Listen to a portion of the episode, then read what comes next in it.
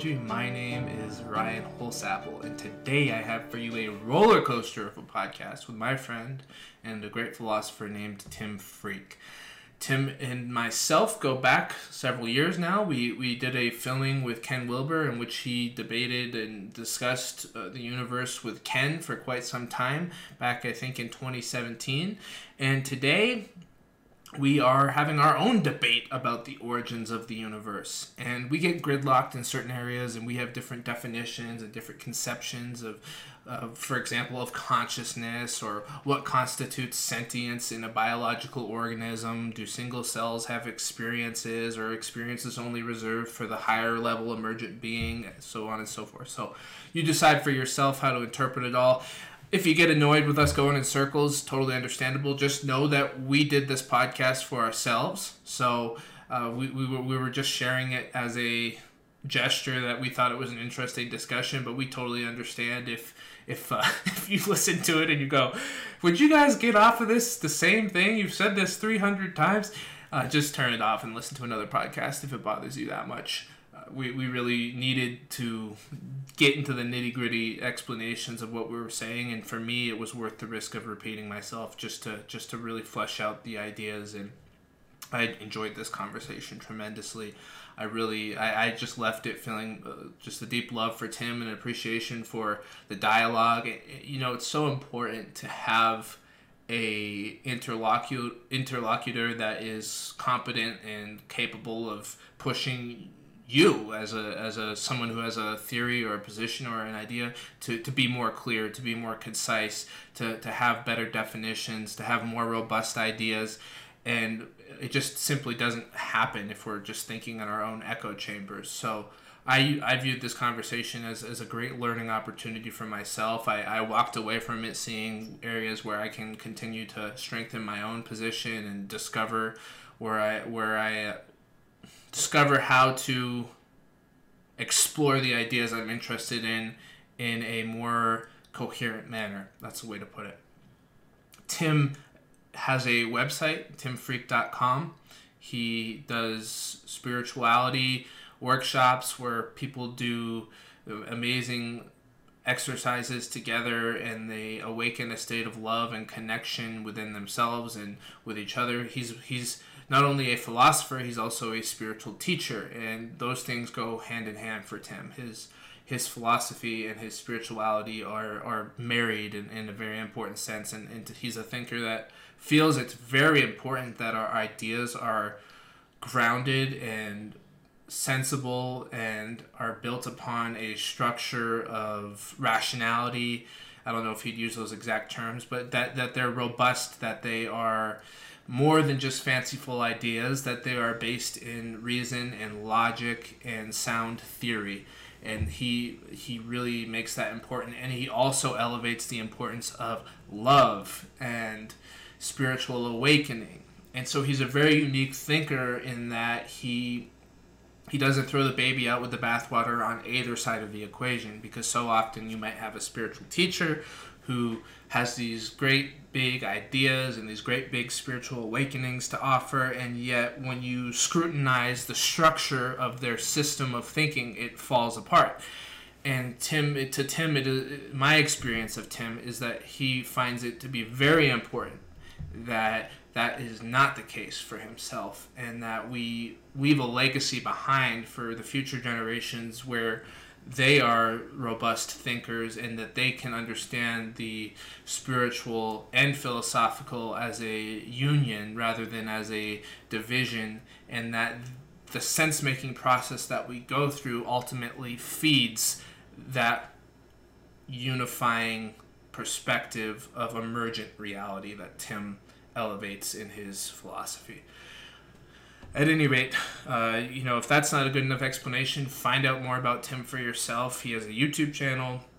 Listen to this podcast, and that we wanted to ultimately do, we decided to share it with you all just in case you might find it interesting. So, let's go explore what is the universe? What does it all mean? Where did we come from? Where are we going? Why are we here? I mean, we ask every question that philosophers have been asking for thousands of years. So I think this is a fun one. I certainly don't think we figured it all out, but I think we had a re- really great discussion about it. So I've I've hit the record button, and the way I'm looking at it is we just go where we want to go, and if we want to use it for something, then it's an option. If not, then it's just for us. How's that feel? Fantastic. Perfect. Okay. Yeah. So what's what's what's new with you? What are you up to these days? Uh, recovering from COVID, yeah, which has been a real pain in the ass. Really, um, it was. It hmm. was. Uh, I mean, I haven't been hospitalised or remotely in you know chest or anything like that, so I'm not really one to complain. It was pretty light, I guess, like flu, but it's just hanging on and and and uh, because I'm so um, keen to make the most of my time. It's when you know patience is not my greatest virtue. Let's put it like that. Yeah. So I'm, oh I'm man, to, I'm having to learn a, a bit of patience. So it, you yeah, because you've had it for weeks essentially, yeah, right? Yeah, I had it for about three or four weeks. I was just knocked out, and then it went. It was like hallelujah, and then it just keeps coming back enough to lay me flat. And um, so each day is a kind of fluctuation. I know lots of people here who are getting it that way. So it seems to be a, a common way that people are. Is it the fatigue that grabs you the most, or? Yeah, fatigue. There's some other symptoms as well, but that's the one that stops me being able to um, to do as much work as I'd like. Um, yeah. So you know, but I've just had a rest, so I'm hoping I'm going to be, you know, like uh, what I do find is that when I engage with um, uh, someone I I like talking to, then, yeah, you know, I don't notice at least for a while. So well, what I know about you is that you're constantly thinking on your feet. So there's no way uh, you're thinking exactly the same way today as last time we talked. So I don't, I don't, I don't expect so. So no, I mean, if there's anything I can count on with you, it's that you're willing to change, and uh, that is actually one of the. I, I look at that as a major feature of of an adaptive thinker because so often we get fixated on what do we want to believe. But I've watched you since the day I met you, and you're you don't cast anything in concrete, do you? No. No. I, no. I love that. I mean, what a wonderful uh, way to do philosophy. It is, Ryan. But as someone who's young, I have to tell you, it's not a good way to build a career because people like consistency because it takes a long time. Right. You know, they so, want predictability. But, but, but when you constantly have the of the thing where people are contacting you going, "Oh, I read your book; it was fantastic." You go, "Oh, I'm so pleased." By the way, I've changed my mind. like what? yeah. So uh, you know, that's the price. But yeah, no, it's moving like mad. There is a consistency though. Sure, that's for, for sure. sure. A real consistency. It's more about um the, the, what's happening is that the underlying philosophy, which was in Soul Story when we first met, and mm, we did the filming with Ken Wilber, and yeah, um, I, I, I am busy fleshing it out, and I'm working on what will be, I think, an audio project of quite some length, and I've been working on it for a long time, and it's all here, literally, right there now. And really, it just needs, and it's all sorted, but not sorted enough. Is this an audio book? I'm seeing it. Uh, I want to create a kind of a new form. I'm sure people have done things like it, but for me, it's uh, it's the form that seems appropriate to me, which I'm provisionally calling a pod book, which is a cross between a book and a podcast. So awesome. it's the idea that you know when I write a book, everything is highly structured because how you what idea you say when, right, governs how well it works and clarity yeah. and the ability for people to get what could be otherwise complex ideas so they actually get them um, is key. So i'm I, that's what i'm doing at the moment. I'm structuring the ideas. I'm working out what language is the best language to use to express the ideas and that takes me a long time. And then when i finish doing that which i thought i'd finish i'd probably finish a year or more ago but i still haven't um, then the aim is, uh, is that i'll do it as individual audio episodes. Oh that's going to be great. So it won't be written. It's not like right. reading a book. It'll be like, oh, I want to put across that idea. Right, bang, and have a go. And so it's got the spontaneity because I, I, I think that plays to my strengths of being able to do that. So it'll have the the structure of a book, but the spontaneity of a podcast. That's the aim. And and coming back to something you mentioned, you said I've still got the I've still got some really core themes. Yeah. It's not that I just shift off those core themes. It's that I'm I'm is it that you're expanding the nuance, you're you're tuning the details? A lot. Yeah. Yeah. So yeah. so the and, and also being able to work out what are the un, what is the underlying idea. And I think the underlying idea um one of the underlying ideas is uh, to understand everything within one narrative and that that one narrative is the is evolution which i would call it the realization of potentiality on ever more emergent levels yes and i think we're going to have some interesting discussions about that because i watched your Kastrup podcast which was wonderful yeah. and i've i've watched a big chunk of your non-duality uh, recent podcast. I forget the woman's name. She she was uh, talking about her experience with spirituality and coming out of this sort of really intense, extreme view of of non-duality and coming back to accepting being human and things like that. So so I'm really I'm really excited to to chat with you about these topics. Yeah, I mean, well, well, how did it strike you? I mean, because the, the, there's there's an example where it's like, so the fundamental idea in soul story right. was there's one evolutionary current right and it goes but it carries on past biology. Yes. So it's not just pre-physical information physics biology the psyche but that's really an appendage to biology. Not that but actually the psyche arising as a whole new level of information it being as much of an ecology of the psyche as biology is an ecology yeah. um, in biology and that that is what spirituality is exploring and remind me does do you look at that as an energy field? The psyche?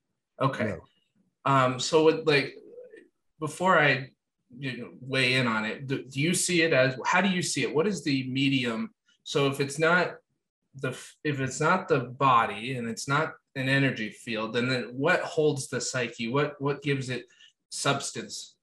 I think everything is being everything is the evolution of information, where information is what informs the underlying field of being. Right. So, for, so for me, look, the, the, what's the what's the basic quality? If everything's evolving, what's the basic quality that's evolving? Well, the common quality that everything has is very obvious, but it's being. Mm-hmm. And so, being is in the process of becoming. It's a very old idea. Yeah. And that becoming, it seems to me, is the evolution of information into what I call pastivity systems, which is right. patterns that repeat. I love your idea of pastivity. It's one. It's one that's really stuck with me. So because the past time out. accumulates. I mean, that just that just resonates. That that that fits, and it and it's it not only does it fit intuitively. I mean, it, it makes sense logically if you look at the way nature works, for example. And but so in every way, so the whole universe. There's there, there's a p- paper actually come out since we've talked, which has got a great title. Ron, uh, it was twelve physicists, I think, one f- from America and Canada. I know Lee Smolin was one. I can't remember the names of the others. Um, called the autodidactic universe. Uh-huh. The self-learning universe. Yeah. And that captures the idea. So it, this is being discussed in physics now as well. So it's not just oddball philosophers like me. That, that, that, and it's because of AI, I think. It's because we've discovered, oh, you can set up a computer so it can learn. Right. You can't. You don't have to just teach it. Right. It can learn. So, in which case, maybe the universe is a, is a comparable system, which can just learn how to be a universe. It doesn't have to be told how to be a universe. It can learn how. It, creatively, it can. Yeah. Yes. Yeah. yeah. I'm with you there. So, so I want to. Go ahead, well, please finish. So, what finish. I'm trying to do, one of the things I'm trying to do on a very basic level in regard to science is go, look, can we articulate that idea that there is an evolutionary process based on, well, I've got it down to three principles at the moment, and okay. which is that everything repeats the patterns that have conditioned being before. Okay um, habits of nature, as Sheldrake put it. Yeah, yeah. So you've yeah, got yeah. So you've got if you've got if you imagine a field of being Yeah. Wi- and, and and like you would like a quantum field and information informing of that in various ways that there that the potentiality which is the, the field could be anything but once you've set up the pattern it will it will tend to be that and once the pattern is very well established it will tend to act in those ways which is what happens on the physical level hence the level of repetition But it could also change at any moment. but all of those patterns first of all all of its probability Right. because everything it, it- it's all conditioning Yeah. something that could be anything Right. so nothing's ever a closed shop which is why you get on the in physics on the you know the quantum level it's at the probabilities but also they're all interacting with each other so no moment is ever and can ever be the same not least because it contains more information than the moment before so you've got two principles there you've got pastivity repetition and creativity novelty Yeah.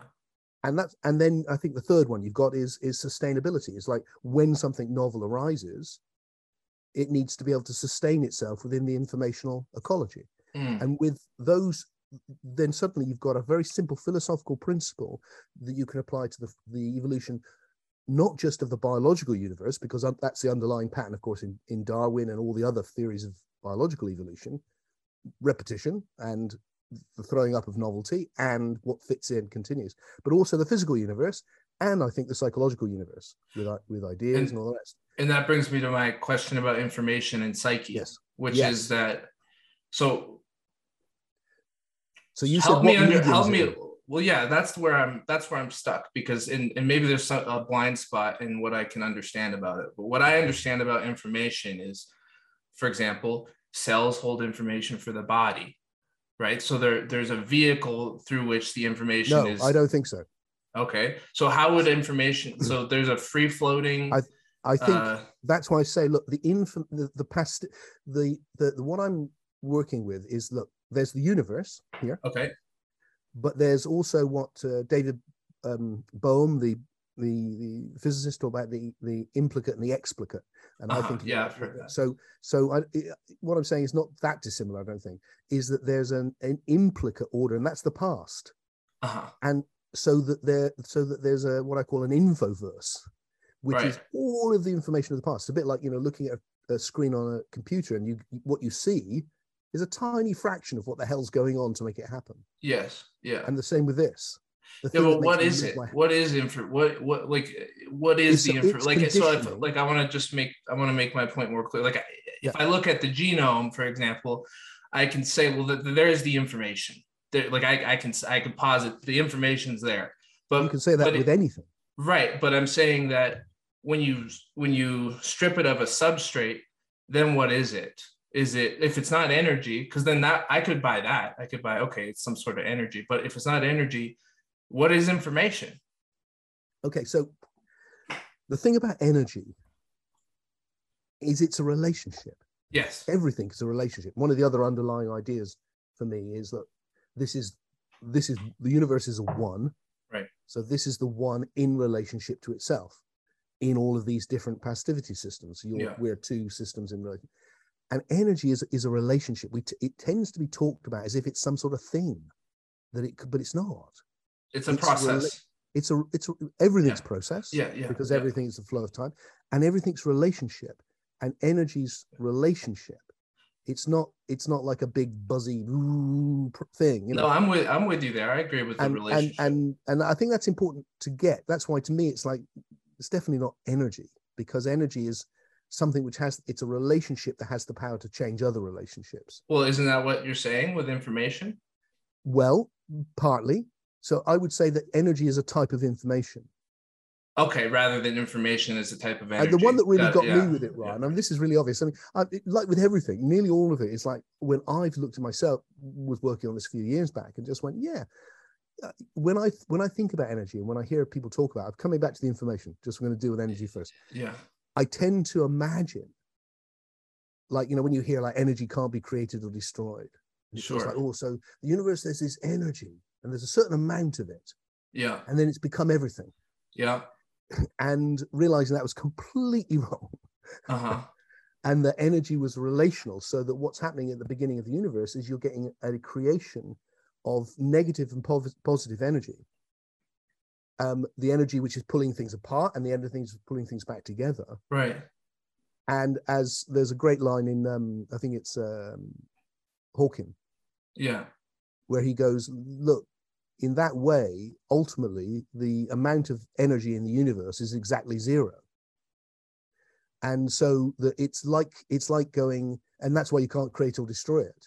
Sure. it's a relationship. So it's a bit like if you move something to the left, you'll be the right will be further away, and it's not because there's left can't be destroyed or it's like there's there's there's just here's here's the one I got it with, which was Yeah.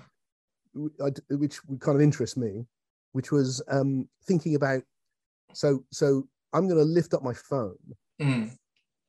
and then I so I've used I've used kinetic energy, which I've Mhm. got from food and all the rest of it, and I've used that energy to lift the phone. Right. But the phone is now higher from the earth, which is why it's been effort for me to do it. Right. So it now contains more potential energy than it had before. Right. But there's nothing. I haven't put anything in it. No. There's, it's no. It hasn't. It's not little bits of energy have gone in. Its relationship is what's changed. Yeah. Yeah. So I guess the way I would I wouldn't I wouldn't say relationship discounts the idea of energy. It's just it's just more uh, dynamic. Energy obviously, energy obviously exists. Okay, got it, en- en- energy is running everything. yeah. But Yeah. ultimately, it is relational. That's I'm with. I, I could So agree it with that. So Yeah. it itself needs to be in a context. Yes. So what's the no context issue in which all of these relationships exist? So I'm suggesting that context is information. what I call the field of being, which something Okay. which is. And I take the field analogy from physics because it feels very paralogical to me. It's like, okay, so information is something which which exists in a field. yeah. The field is something which contains information. Yeah. So let's imagine, imagine an ultimate field it, which contains all of the information of the universe. Yeah. And that's that's the infoverse, which is working itself out as, a, as in this moment where all of those systems are changing in relationship with each other. And that's where you've got all of, all of those relationships. So that ultimately all information. Yeah. So I, so so maybe this can maybe so I've started. This is really new stuff. So you know I, I haven't really expressed this to anyone. Right. so it might be complete gobbledygook. I, I I'm I'm still I'm just learning. So let's keep going. I So, don't worry so, about it. So, if that's right, if there's an infoverse Okay. which is running the universe, as it were, Yeah. all of the accumulated patterns of the past which are in, interacting now, that that that infoverse isn't encoded in anything in the info, universe. So it's the other way around. It's the universe is ex, is is actually where all of that in, information in the infoverse is interacting, which casts all of those things where you're going, is is is information encoded in the cells or is it the other way around? Is it inf- is it information in the infoverse which is organizing the cells? And the cells which are themselves information being org- organizing lower levels which they're manipulating. And you've so that you've got you've got a, and, and and even with the genome is it that the genome has got the information in it or is it that it's a system that relates to the infoverse in such a way that certain bits of information get pa- passed on in certain contexts Okay, well, there's a lot there. First, I would say it's all relative, right? So what's information depends on who's the information relevant to, right? Right. So it's information on the level of how the cell works in the body, right? But if you're looking at it from this mega meta monistic point of view, so what I'm here, tell me if I'm getting this right. The appearances of life are encoded processes of this infoverse that we can't perceive, that we Well, can't. we, or- we can perceive it. We are perceiving it. It's just we perceive it as this. Okay. and then we can use the psyche which is what science is doing constantly to project into it to work out how it's doing this. Right. what are the rules? What are the algorithms? What are the whatever analogy you use habits which are which are playing themselves out. Now if you if you indulge in presentism the idea that all that exists is the present moment then somehow all that information is in something now Uh-huh. if you don't have that if you have this idea of an expanding universe so that time is expanding like space is expanding. Yeah. And there's more and more of the past, and it contain and it hasn't gone anywhere. Yeah. It contains all the patterns which are governing the present. Yeah. That's where the information is. And the and it's not all encoded in the present. Well, I guess it depends on how you define present. Well, the present if you define it in, Yeah. in terms of relative time, but if, if you look at, you could say the present is that whole thing, technically if you said that, then yeah, yes, you could would. say, But, it. yeah, but I think the i- the common idea that I see in spirituality and science is that there's a now. I mean, obviously in science it's a relative now, but nevertheless it is a now. yeah, Um, and that's what exists. I mean, Yeah. you don't get that. Also, you know, the other extreme is you get the block universe and it all exists. Mm, It's all fixed, which is a horrible idea. So this, what I'm exploring is much more like there was a guy called Broad in the, the 20s in the UK, I believe, who's an emergentist philosopher. And he had, how, and he talked about what he called not the block universe, but the expanding block universe. So it's like for, for Einstein, it was all fixed, which is a ghastly deterministic view, I think. right, Um, but for this, it's like, well, the past is fixed and it's expanding into possibility, yes, yeah, but the present isn't fixed. Sorry, Right. the, or the, but and, mm. and not, and not the future. right. No, that that that makes sense. I'm so help me a little more. I'm still trying to understand what this info verse because I I when you right after you said this is a really big idea, you then talked about what if everything is it's not that the cells have the information or the the the physical has the information it's that it's an encoded process that is a part of this infoverse and then i tried to picture it but it gave me sort of a kantian impression where i was Okay. like well what what is it that Try, you try, know try this. This is my current. This is the best I can do at the moment. okay Which is to go. Okay, so so how would that be structured? If that's if that's the case, if that's the implicate or system that's running the universe, then and, and I started thinking about you know in biology the phylogenetic tree where you see Yeah. this tree which is you know traces back all the ancestors to to Luca the common first yeah cell you know. right so I thought well if the whole universe is evolving then maybe we can think about the same thing as an infogenetic tree okay where you can trace back the evolution of everything to the the Big Bang. Then, Right. so if you imagine, so maybe that maybe the system that is running the infoverse is like a infogenetic tree in which new levels of pastivity and new individual systems of pastivity are arising, so that every system has its past and is worked into the past of systems like it. And when you get a jump where systems combine, you get a higher level order pastivity. So molecules forming atoms, sure the ho- holon idea. And, and, and now you've got a higher level of pastivity, which is governing uh, the lower levels, which are governing themselves, governing lower levels. right And so if you imagine it like that, by the time you get to the body, you then what I'm saying is look, the body is not what it's made of. Sure The body is the pastivity system that organizes the cells.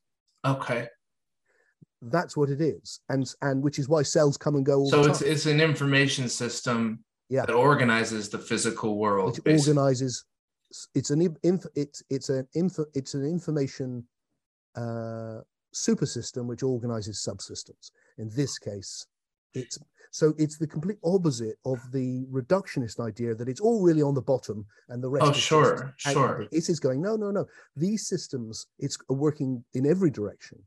It's the, it, so they are they are organizing the lesser levels. And and so the body is an information system on a biological level Right. organizing lower levels of biology which are organizing physical systems and down they go. And the psyche's the level okay above then the you body get the psyche. So then Okay. it's like what the hell's that and then, then you're into i think because the psyche is such a you know it, well you know, we could have the same conversation about how the hell did systems move from physical into biological because that's a massive jump isn't it as well? Yeah, oh yeah. I mean we the don't even next know. big jump is, Right. is the psyche. So i think what's happening is- possibly unless you posit the psyche as a inherent to life which is a which is one idea that could be considered. You could think as soon as life begins there's cognition, there's activity, there's sensation, there's some form of subjectivity occurring. Yeah, I mean you can, but you know, and I actually tend to believe that rather than mean, saying, I, I, you know, that somehow along the way there was enough connection within the system for some sort of experiential component to emerge. Because then you just have a problem of where do you draw that line, right? I Whereas would take it you... down further, Ryan. I would yeah. go, look, the whole way through, what you've got is systems in relationship with each other. And mm-hmm. all those systems are reading and responding in ways which are appropriate to the system. So if you're going down, you know, and the, the first level that's going to happen on, we could call maybe um, electrochemical. Sure. And that's reading, and and every system is its own. Yeah, but the, well, let me stop you there because the important distinction is scientists will draw a line and say it could be doing it as an automata, right? It could be doing it mechanically. It is doing it as an automata. Um, it's not um, conscious of it. Well, we don't know that. Don't we? No, we don't know that. For all we know, there could be a phenomenology to single cell organisms, for example. Well, there could be. No, there's more than could. There's more and more doesn't, research doesn't coming seem out. very plausible. It seems very plausible that they are responding, and it feels. Yeah, if, but you what you have to answer is how you can create a deterministic algorithm creatively. But I don't see any evidence that you can determine creativity. I don't see any evidence you can they're, they're start. They're opposites. Right. They're opposites. So the idea that you have a, a system beforehand that's quote unquote unconscious or non sentient that then evolves into this creative thing that is sentient and conscious. It, it you, you've got a huge problem of how that. I don't think you've got a problem at all. I think we can actually understand that. I think it fits with what we see. I think what's happened is that in the process of emergence, mm-hmm. those relationships are what everything is relational. Remember, so those relationship is is what is evolved.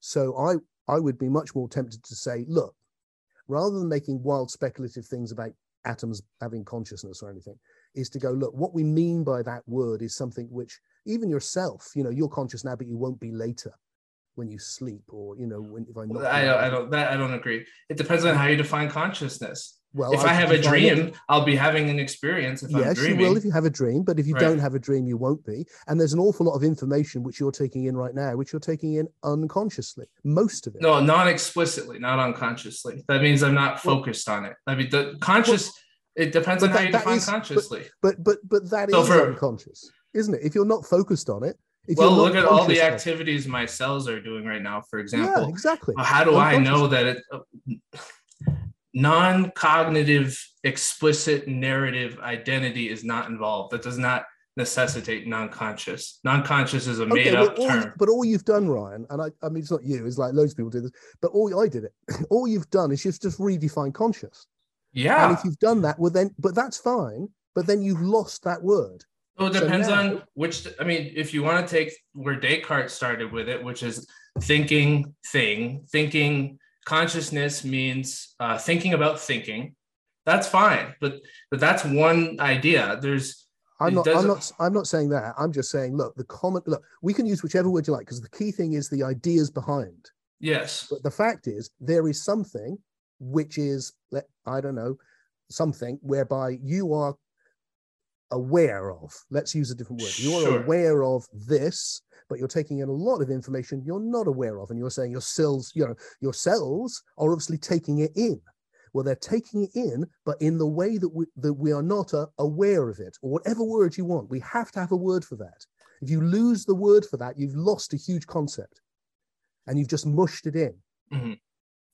So what? But if you if whatever that word is, that is not there for us all the time. It doesn't seem to be in inanimate matter. It doesn't seem to be in plant life, although it is reading the universe. No, but, the, but even plants show incredible. Even plants show incredible responses to their environment. They, they can learn. I, for example, I mean, I know, uh, I know. So, but, but to, so just.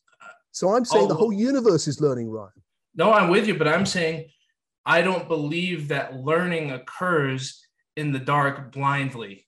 Of course I it does. We we know I don't believe does. that. Well, you no, can autonomous, no, autonomous learn. But that's we different. Have... That's that's setting up. You pre-state the system beforehand. You know the you know the boundary conditions, you know you know how you want to set up the uh, logical deductions. Okay, so you you can set that and set it loose. Okay, and then it it's will much more than that now. Okay, tell me more. I mean, AI AI learning systems are are are extraordinary. Yeah, but what I'm saying is that they can learn and they can learn how to learn. Yeah, but so you've programmed all that in. No, you haven't. That's the point. In order for it to. But you really haven't. Okay, to explain it then, it's so that learning. Can... It's learning how to learn. That's the point. So the idea. But it's learning how to learn from a system that you set up of from the beginning that it can do associations, and those associations can be built, but they're not unlimited, like conscious associations. Am I am I wrong about that? For I example. Oh, well, okay. well, look, I, I, think you're wrong about the second bit. Okay, tell me, look, t- tell me. I'm not because, an AI expert, so t- I want to learn. So, so look, look. The, the key thing is, it's look, it's like you can. You, look, I am absolutely with you. Plants right. are responding. Everything is responding. Right. Physics, the physical matter is responding. Right. You know, you put two chemicals together, they explode. Well, that's a pretty big ex- yeah, response. Yeah. Yeah. So the whole universe is different pastivity systems in relationship with themselves. Yeah. It's the relationship which is evolving. And it's the relationship that will become sentient. And it's the relationship that will become consciously sentient. And it's the relationship that will lead to psyche. Not because somehow all those later things were already there, like life maybe was already there, I don't know, or psyche, or it's actually the opposite. It's like they have, as they seem to, from what we know, they, they, that their relationships, which is starting with the simplest things you can imagine. Yeah, sure. It's turning into ever more complex ways of reading the universe. I, I think that's very easy to accept. Relationships are getting more complex. What I, what I don't understand is how you're so confident that consciousness comes later when that's not settled. That hasn't been settled. I, I, I, think that's not. I mean, that's that's. I so, think it's that. I think it's that. So, that is the most presumptuous statement. Tim, it's not settled. It's all it's all speculative at this point. Look, what I mean by consciousness definitely comes later. Now, it may be that I'm using it in the traditional old-fashioned. Yes, way. I think you are. And so let's start. Okay, let's. With here, here's a way we could get further in this etymology. Go for the etymology. Yeah. With knowledge, it means you know that you're experiencing this. Yeah, and that's not what I'm talking about. No, that's something yeah, else. So so that's so we could waste so, another hour arguing about the word, or yeah, we could throw so the word out and use, use words. What, what um, what's the word that's ex- there already? Experience was what I'll use. Experience. I'll, okay, I'll use, I used to use that in Soul Story. I use experience, and I put a little asterisk by it to go. But I don't mean it conscious experience like we experience it. Yeah, Just but, some sort but of the, the thing is that so what what you're referring to, which is sometimes also referred to in the literature as metacognition, is a process that has certainly evolved. You know, there's no, there's no, I don't think there's any reasonable doubt about that. That knowing that you know something and being able to focus in the way that human beings can is is is is not something that is just equally distributed throughout the universe with you. What I'm saying is that let's talk about phenomenology. Let's just talk about the the qualitative aspect of experiencing something that does not necessitate the human faculties that we have that are more advanced. I mean, you can have experiences. For example, I would imagine there's something it's like to be a mouse, right? Like Nagel's, what, what is it like to be a bat? Um, and more than having experiences, you can have directed activity, right? You can have what, Directed activity, right? So you, for example, in a dream, uh, you might not know that you know that you're dreaming or be aware that you're dreaming, it's but but but you're act, you're active. You know your your your goal directed behavior is occurring. Uh, you're you're responding to your environment with a sense of subjectivity. So what I'm trying to say is that I think my my view, and I don't have a I don't have a corner on truth. It's my view, is that life at a very basic level contains that property, right? So that it's proactive, that it has directed activity. And I think it explains evolution. I would agree with that.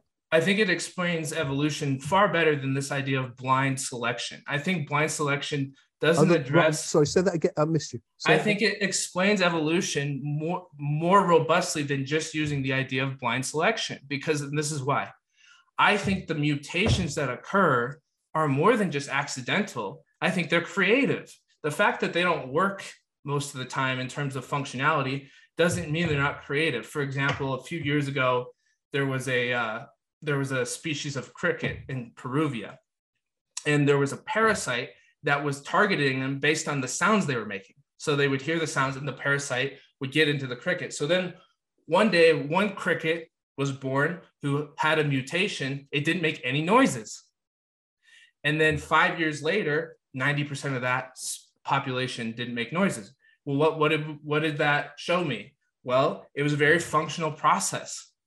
I don't think you get that through randomness. I don't like this idea that that uh, hard-nosed materialists use that the universe has ran, throws up random stuff and if it sticks we just got lucky so for also you could look at darwin's uh, finches on the galapagos islands i think that's a functional intentional creative process of becoming that is done through more than just well there was a random mutation thrown up and then the natural selection just passed it on and now that's what you get um, I think there's so many examples if you look at the phylogenetic tree of major... I, I think you're most likely right. Right. So what I'm saying to you is that that's to me, I have to look at that and think the universe is is moving towards a functional creation where things don't just decay into entropy, but on the contrary, it's moving towards better and better order and better and yeah. better complexity. Yeah, and I don't think it's doing it blindly, is what I'm trying to say. I don't think it's well, doing it. Uh, it depends like what you mean by blindly. Well, blindly in the sense that uh, it's it's just uh, material interacting and fortuitously. I, I, mean, I think I think you'd be much more likely to say, look, look, the relationship, which is allowing the information, which is allowing that to happen. it, it, you could it, look that information. You could call it wisdom. You could say the, the wisdom of the universe is accumulating. Yeah, but you can't call it wisdom without giving it some subjective property. Well, every if everything is relational, yeah, there is everything is a subject and everything it relates to is an object. Yeah. But that I, I liked I heard that part of your conversation. But but it doesn't mean sense. that it's conscious or it's got psyche or it's got life. It means all the way down there is the constant interaction of the one with itself, and that. Yeah, but you're system, not addressing the origins or the the teleology of it. Pardon? you're not addressing the teleology or the origins of that process. You're just saying it's information relationship, but but you're where does you're, it come from? You mean? Yeah, you're not addressing. Or that. where is it going? When you say teleology, you mean where it's trying to get to? I'm talking about origins and where it's going. For okay, example, so I don't um, think it knows where it's going. That's why it's creative. I don't think it knows where it's going, but I think it's it's driving. I think it's pushing towards more functional, creative complexity. If, if, again, it's like how can how far can we pare this down before we don't need those things, like an eros or a, a, some evolutionary drive? And I think we. Can, I don't think you can. Uh, well, let me try. Okay. If if the universe is the real, you know, if if if every moment is the realization of potentiality. Sure. In a new way. If that's what the universe is, it is yeah. being, which is potentiality to be anything in a yeah. particular process of becoming. Yeah. Which is the accumulation of information in ever more emergent ways. So yeah. it's both creative and and and repetitive. I'm with you. If that's what it is, then it will work out its direction. It does, and if you put it at the beginning, anything you put at the beginning, you've assumed, you haven't explained, and it's kind of arbitrary. That, that applies to you too but I'm not putting anything at the beginning. You can't put nothing at the beginning because you can't well, get I'm nothing that's something out of nothing. Yeah, I'm putting the very minimum that I can. I know, but you still got to put something there. You can't put nothing there. Of course. But you got to explain min- it. You got to have some ontological assumption. But there's there. a difference, isn't there, Ryan, between what you put there? If you can, if you've got a drive, well, yeah. it's like, well, whose drive or what's drive or where's that come from? Yeah. Whereas if you've got, look, it's kind of more like the Tao or, uh-huh. or Kabbalah or uh-huh. Gnosticism. It's like yeah. the one becomes two. There's no drive involved. A drive would be already there. If but there was a drive, you're in an accidental universe, and I, I, I just no, can't. It's nothing accidental. It, it just like, because it just happened. It no, just no, no, one no, becomes no. Two. Look, look, look, look. For any system of thought, uh-huh. the one actually the one can't become two, and the reason yeah. the one can't become two is because for it for the for there to be a one that becomes two, there must already be two. Okay. Because there has to be a motive or something else that makes it two. Okay. So so you can never make the one two. So instead, think about it as I would call it a unidual universe, Yeah. where being and becoming are the same thing. So actually, it's not like the one becomes two. It's like there is a process, which is the one as two. It's That's the, what we've the universe in relationship to itself. Yeah. And I'm with you that- there. So I'm with you there. as your basis. Now, there's no drive. There's no all of that's I'm not with you come. there. Hang on, wait. There will be, there will be, but there I- can't be. There I can't I don't think you can get intention from non-intention. Wh- I just what- don't believe that. And that's why I don't think- two, well, and where do you get? The, where's the drive come from? When well, the one, I, I want to go back to I want to go back to something you've said before, and and so you've you've you've offered the possibility that this universe came from another universe, and then that universe came from another universe. Is, am I correct? Uh, in- possibly, yeah, possibly. No, So, but pre- presumably, following your logic and your theory of uh, evolution, presumably that universe evolved into a, a, some sort of state of intentional conscious Oh, experience. uh, oh, yeah, presumably, be right? So, so let's say let's That say could be. that universe is similar to to what's happening in our universe. Following your theory, which is that it's evolving into uh, right, maybe the latest and greatest thing is love. Okay. I think all of that's possible. So presumably, it's very possible that that universe intentionally created this universe. I mean, so. Yes. so so I'm so what I'm saying to you is that all you've done is put the explanation further back. It- no, that's what you've done. I haven't done that. But you that's what you've offered as an explanation I'm, for I'm, the I'm actually trying. I'm actually trying to discuss it metaphysically. So if you if you put in more universes, then you have to keep going back and back and back until you I thought I heard you do that. no, no, no. Okay, So- so, so- you're you're not saying that that explains our universe.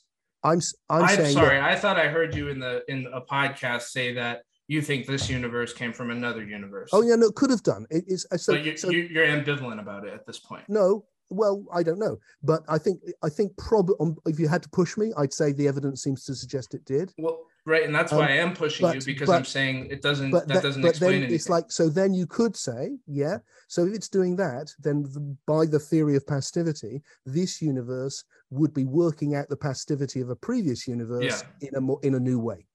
right, but it, it- and- do you agree with me that it's plausible that that universe could have intentionally created this universe? It could have done, and Okay. and and but but but if you're trying to get to the underlying metaphysics, Yeah. then you have to ignore that and go, Why- okay, why? which Why would I because whichever which because if you're going if if you're going back and back and back eventually you're going to come to less and less complex things that haven't repeated before until you get yes. information in its more basic form so Well, you're still going to have the same problem you've just we'll it still have the same. Well, that's exactly what I'm saying. We're still going to have so the same let's forget problem. the possibilities of other universes Okay, so let's push it back go, to the very beginning then let's of everything. imagine that this is the first one even though we okay, don't know well, imagine this is the first because one. then- metaphysically that's the problem we're trying to discuss so but here's my point to you it's that if i if i posit intentional intentional life force at the beginning let's call it life force some sort of uh, subjective qualitative being of some sort not like a deity but just some sort of beingness that where did, a- and, and this comes from where or this has what where's i'm it? just i'm just just let me finish my thought and then and then Okay, you sorry. can yeah no Sorry. it's okay Sorry. um let's just let's just say i explain it in those terms. I, I don't offer any other ontological priors. I just said there's some sort of intentional life force that is creative and then it expands and it becomes in relationship with itself and it goes more and more creative and that's just what it wants and that's what that is. So i Yeah. could posit that at the beginning or i could do what you're doing and say well no it's just being. Uh, there's no intention. It it is just being. Um, but, but what i'm trying to say to you is that whichever one we use, we still have the problem of that we have to make an assumption, right? So yeah, it's, but there's a huge difference, Ryan. So there's a huge. Basically, what you're doing is you're putting God at the beginning, and maybe a pared down version of God, but it's God, and that's the whole. ill- What's there is Brahman or whatever. So no, look, I'm not. I'm that. really not. I don't. I wouldn't use those words. Okay, because it but makes it sound too Okay, anthropocentric. it doesn't have to be anthropomorphic uh, God, but there's a something which has intentionality. It wants to go somewhere. sure. It's creative. Yeah, It's yep. it's conscious. It's doing stuff. Yeah, and not conscious now that now that's a hell of a lot whereas if you could explain the same uh, the things i think we both want to explain which is Yeah. that the universe has arisen with intentionality and purpose that and now meaning, has it. You're saying. and creativity and Yeah. consciousness Yeah. and psyche and for me god that it has arisen as It's it's it's arisen. It's evolving into that from your That perspective. all of those things is what it's become and is becoming and then you're able to do something which seems so eloquent el- e- um, eloquent um, seems so um, elegant to me Mhm. Mhm. which is you don't have to put it mysteriously at the beginning. You can still have the same purpose. You can let the universe start, the creativity of the universe Right. can start as what? What, what gets called random, which is creativity. It's just like boof, boof, boof. But it's not random. Comes, but then, but then is conditioned by pastivity Yeah. increasingly, so that what's happening right now, our creativity that we're sharing, which is fantastic, by the way, is Right. is is is a high level of creativity conditioned by the language Do- we know, the books we've read, the thoughts we've had. Do And you think it started random? I think I don't I don't see if, if because I'm not a reductionist, Right. I'm an emergentist. When I say, look, the very ground of of the universe, it- I, I would seem to be the spon. Let's call it spontaneous. Okay. Spontaneous coming into being of potentiality, into the spontaneous becoming. And and why is why would it be And problematic like- to, like, to um, sit? like- Sorry. like- go ahead. Sorry, but like no, no, no. um, You go ahead. the, um, uh, what's his name? Peirce. Okay. Charles Sanders Peirce said. You know, he he used the word. Um, this is very much his his thing actually. So it's hundred years old, but he used the word um, tychism. Tyche is Greek for chance. It's like there's a spontaneous creativity, but that creativity will become itself is what's becoming ordered. Yes. And, but what I want to share So- with you. Sorry. Go So- ahead. I want to let you finish. Go ahead. No, no, this that that's it really. So Okay. so that by the time it reaches us, it that creativity is now highly ordered and conscious. conscious again we gotta we gotta flag the word conscious because we're using it in different ways so i don't i, I don't i don't want to get bogged down And we that. know that we're doing it. Right The atoms don't know they're doing it, but we know we're That- doing that's it. fine that's yeah that's fine that so Uh, Let me define. Here's- co- w- w- Please, when you yeah. ca- say what you're going to say, and then let me define what I think consciousness is. Okay really simple. okay and i'm gonna say i'm gonna say something And then maybe we, go- can we can we can find a word that suits These- both of us. these words you're using spontaneous creative they're not you're, you're right. They're not random words. They're not materialistic words. They're they're not you're not explaining it in a reductionistic way. Creative i mean just to look at the feel feel that word for me at least and and i feel that to me that word is very there's something there's something very uh if we're not going to use the word conscious there's something very uh experiential and subjective and and energetic and imagine word well, I could even say up. im- imaginative. There's something imaginative. I mean, and so to, to posit a creative, like a cre it's like, well, who's doing the creating? It's like there has to be some sort of force. It just like creativity doesn't just happen on its own. You got there's something there's something driving that creativity and So, so I read a very good article by Daniel Dennett, who's not someone I sympathize with in many ways, Yeah. but he's a smart guy. yeah, sure. And he described the great turnaround that happened in science with Darwin. As he said, it was really hard because it was the first time that human beings could really challenge what seemed the obvious thing, which was if there if something is intelligent, someone must have done it. With the idea that actually a process actually could could create that. no, but I'm saying the process itself is intelligent. yeah, I, well, I'm saying it, the whole universe is becoming intelligent. I, I agree, but I think it's becoming intelligent. And the word creativity, it, it was coined by A.N. Whitehead. He made the Ah. word up. uh-huh. to describe exactly this. Now, obviously, Okay. we use it different ways now. It's become a very popular word. Um, I, I, I, I avoid it for the very reason that you said. I used it for you, really. Okay. I, I think it's it's like because it f- slips us into all sort of anthropomorphic feelings. What Yeah. what I'm trying to describe is is a bit like if you imagine the, the image which I find helpful is imagine the the quantum um, foam. You know the quantum foam. no, so- tell me about it. Oh, so so so space we now seem to know it, it seems is not empty. Yeah. It is full of quantum particles coming into and out of being. uh, uh, Okay. Yeah. So it's like yes, no. It's like it's like yeah, it's yeah. like- okay, now I'm with you. That's exactly the process I'm talking about. The lowest level is I exist, I don't exist, I exist, I'm I'm information, I'm not information. And like there's a whole the, the whole there's there's a there's infinite potentiality, which is the field, which is nothing, being Right. informed spont by things which one, a, a one, a bit, a bit, a bit, a bit, and that those bits are taking beginning just through because they they will start to form patterns. And we know Okay. that because we can see spontaneous random generators do it.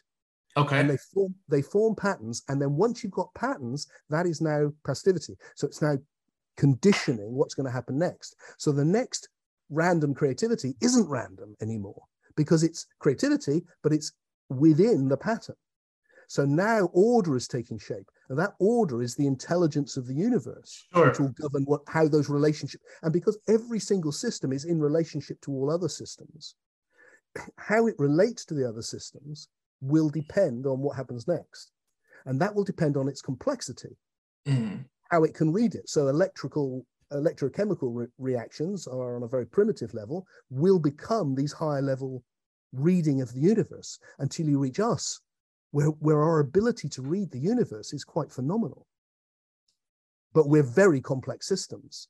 So the, the, we've turned into these great super systems which has allowed that fundamental relationship of electrochemical reading The quantum foam. to yeah to, and, and all the way through has Yeah. turned into these super systems whereby we can be relating to each other on the on the level of the sensory and the the conceptual So I mean, is it fair to say that you are you saying I don't know how that came into being, but that's what I'm starting with.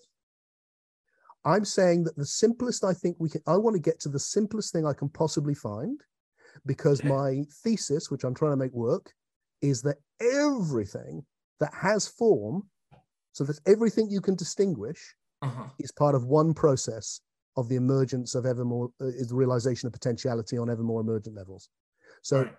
so the, the simplest thing is duality which is the the, the bit one or 0 Uh-huh. That is the same conclusion i think lao tzu came to and the, the the creator of the kabbalah came to and all those guys that we're fundamentally got that movement and and that so the one as two i think of it as unidual the one in relationship to itself and then that that from that fundamental source of pure information is going to come everything.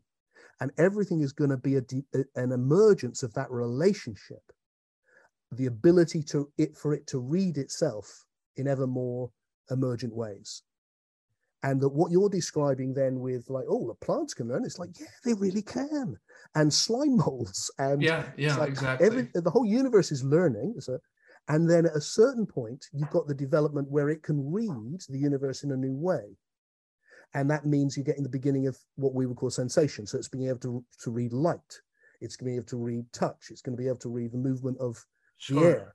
So now that's a whole new thing which hasn't existed it's emergence which hasn't Yes. existed before and what i what the what i mean by consciousness Yeah.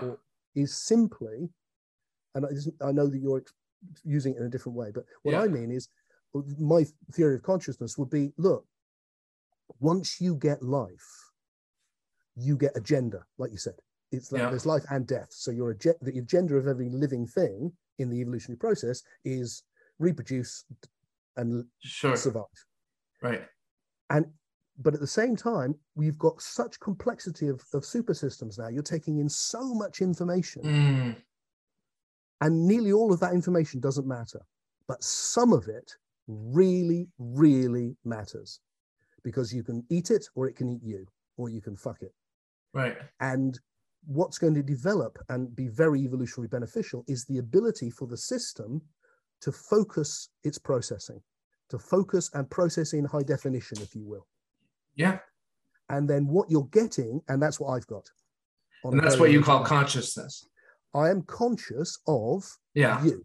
I am Yes. not conscious of sitting on the chair. Oh, I am now because I've paid it. No, I know. And I and So wherever I put my attention and focus on, I become conscious Yes. of that, and the rest I take in in a pre-conscious or unconscious. yeah. No, I just see it. I just I define my terms and I look at it much differently. I would look at it as a wave. Like look at like a picture, a two-dimensional I, I wave. think you could see it a bit like a wave. Yeah.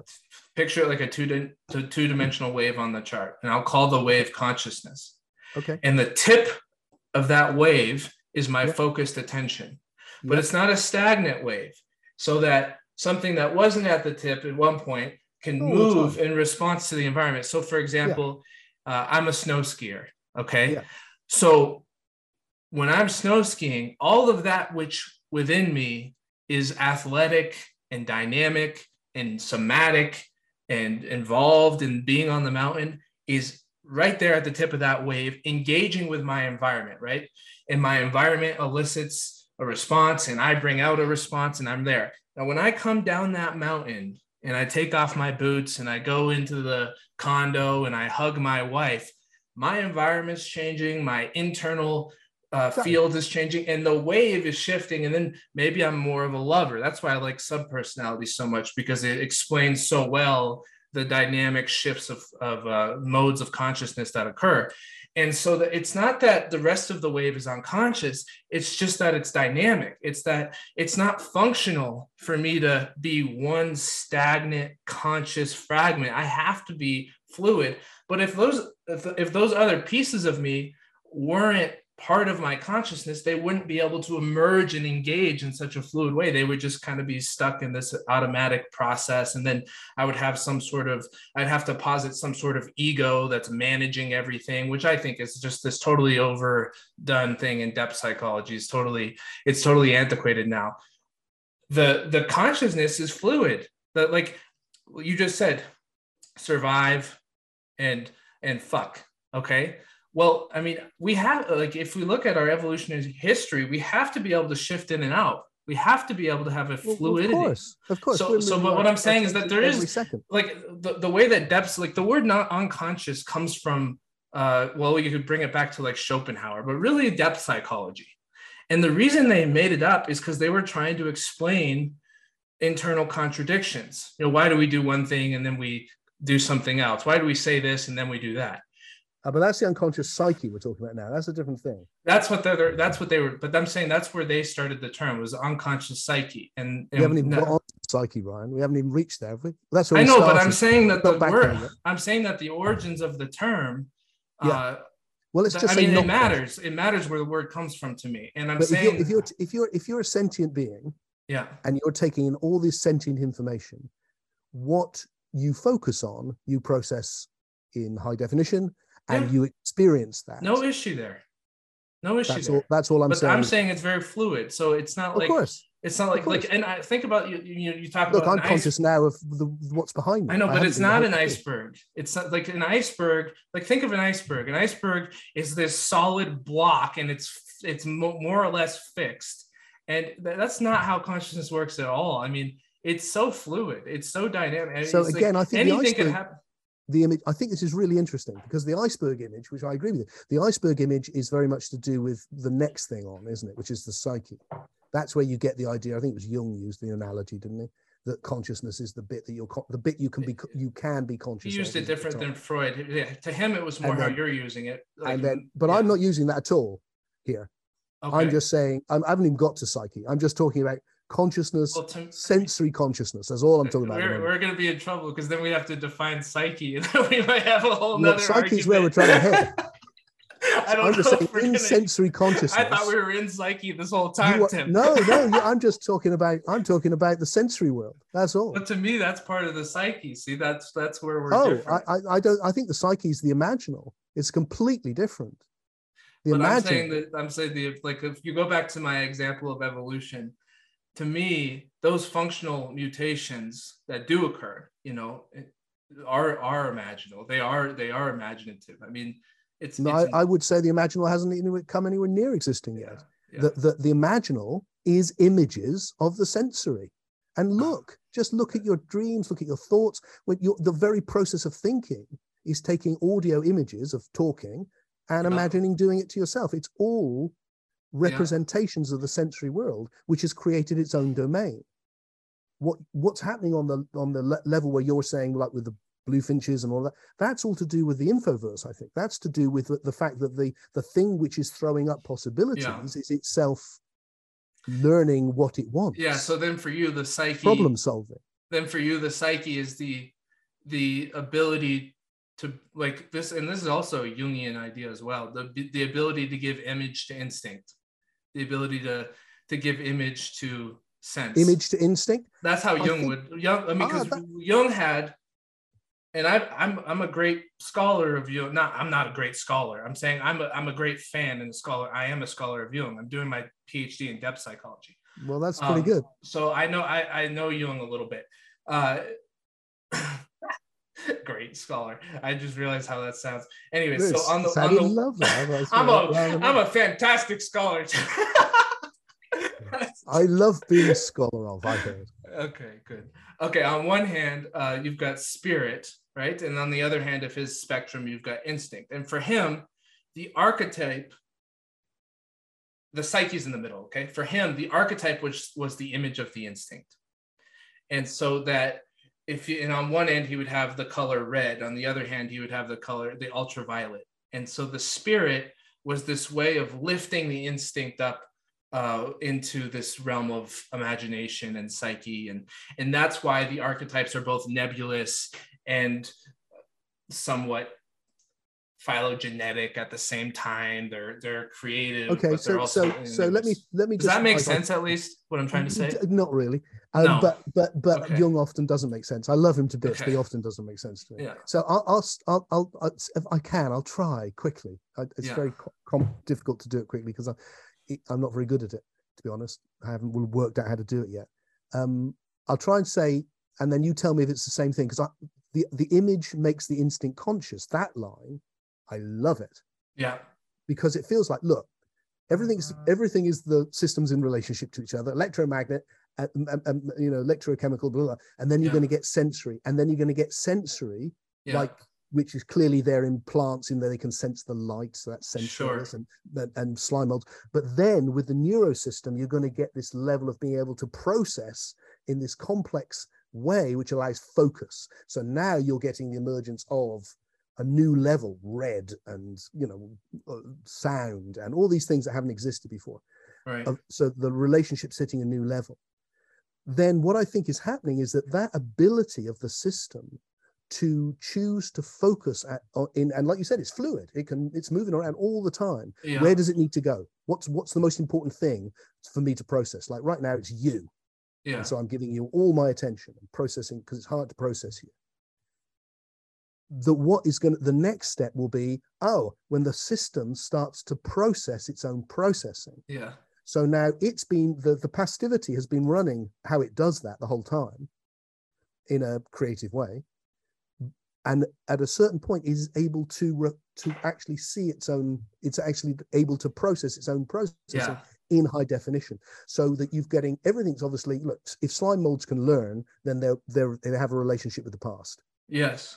But then you're getting a conscious memory well what's it well that and that will arise in just as just as the with with the development of the eye the relationship between a system and a rose is uh-huh. going to become red with the with the evil the emergence of the ability to process its own processing the past is going to emerge as an image of the past so the tree the rose you saw as red is now an image of a rose that's mm-hmm. a whole new thing mm-hmm. this has never existed just like the, the redness of the rose was a whole new thing you've now got images and that and once you get image you know we, we've been sending information to each other with verbal signals forever and developing language. And once that becomes, you have an audio representation, you are developing the ability to process the processing. And once you do that, it's going to just exponentially explode into this whole ecology of the imagination. Yeah. What I call the imaginals. so, uh, so that's how I would see it. And then uh, you know, what you're conscious of within it depends on what you're able to focus on. Are you familiar with Iain McGilchrist's distinction between presentation and representation? I have talked to him about it, but you're going to have to remind me. Well, I, just in so far as I can understand it, I, am sure I, I, I, don't understand it in great detail, but, but I like what he says, which is that representation is this idea that you you kind of have to extrapolate something from an experience and then model it in order for the experience to be what it is right? Presentation is is more of a it's just how it occurs to me. It's this is what's presenting itself. It's it's more of an instantaneous perceptual response. Uh, i think the ideas you're presenting first of all i think the ideas that you're presenting about the complexity of how we perceive and how we are conscious evolving i think that you're on target with it for, from my perspective. I think that makes sense. What what i'm what i'm trying to say is i, I just i just think that there's there's a dynamicism to sensation that is psychic meaning psyche oriented that is is is directed. It is it does have a sense of experience. It, it, there, there's, it's not like this idea that we need to metacognitively re-represent. I mean, that's a. I don't think that at all. I don't think we have to re-represent anything. I hate that. I, okay, got it. The so whole idea so the, of qualia so, between me and the world. Okay, so you're not saying that. Not in the slightest. Oh, okay, I'm saying okay. everything is real. I hate that. Okay. I'm saying that the the the the when I look at the rose, yeah, I am seeing the rose. Right. And the experience of red is the meeting of me and the rose. The meeting of the snail and the rose will be quite different, but the meeting right. of me and the rose is going to be that. Yes. And I'm not re representing it, but if I want to think about the rose or remember the rose or imagine the rose in the future, I'm now manipulating images. And yeah. images don't have the pastivity of the physical systems. So I can do anything with them as I'm as we're doing now. Yeah. And you can have ideas about ideas about ideas. And the ideational network is going to just become vast. Yeah. So that's that's all I'm saying. Yeah, and, yeah, and, and the ideas themselves are giving, you know, the words are giving you access to the very thing with which you're perceiving. And then the other thing which might be relevant here is it uh, because I, I, I do think that by the time you once the psyche arrives, that we are that we do not sense the world only. I think we psi sense the world. Meaning because meaning uh, that we that we are psychobiological organisms and that we process the world with ideas. They're not add-on sure. extras. And and we have uh, motivations and preferences and, well everything but know, but even yeah. on the most basic level you know the the complexity of catching my keys yeah there's such a lot of information about narrative uh, uh time yeah it's it's like there's there's the, the ideational network involved unconsciously i don't not consciously doing any of it yeah. In fact, it would be very hard for me to work out consciously how I did do it. Yeah, but, but see, the, the there's it, unconscious makes it seem like so. For example, let's uh, say non-conscious. The brain so has to the brain has to interpret uh, virtually everything. I mean, there's yeah. only a few reflexes that are, you know, for example, like the the knee. Um, but you know, for for for you to feel pain, signals have to, for example, if you get stabbed in the calf, signals have to come up to the brain the brain has to then uh, interpret those signals and say pain. Um, yep. So I mean, yeah, sure, we could. So that's we could, that's we could that's speculate. Exactly we, we could speculate and we could say, well, that's non that's non consciousness, or you know. And again, let's let's not. I don't even I'm want to use the word conscious because uh, what I'm trying to say is that I'm just saying I don't know. I didn't follow any of that. Uh, I followed what you're saying. Right. I'm saying that I was conscious of the, I, you know, when, when I was conscious of the pain. I, I understand, but I wasn't conscious say, of. Oh, it's in my nerve right now. Now it's coming up here. Now I'm processing it, and now it's going out. No, I know, but when you say the word "I," you're privileging that perspective over. Well, the brain's doing something too.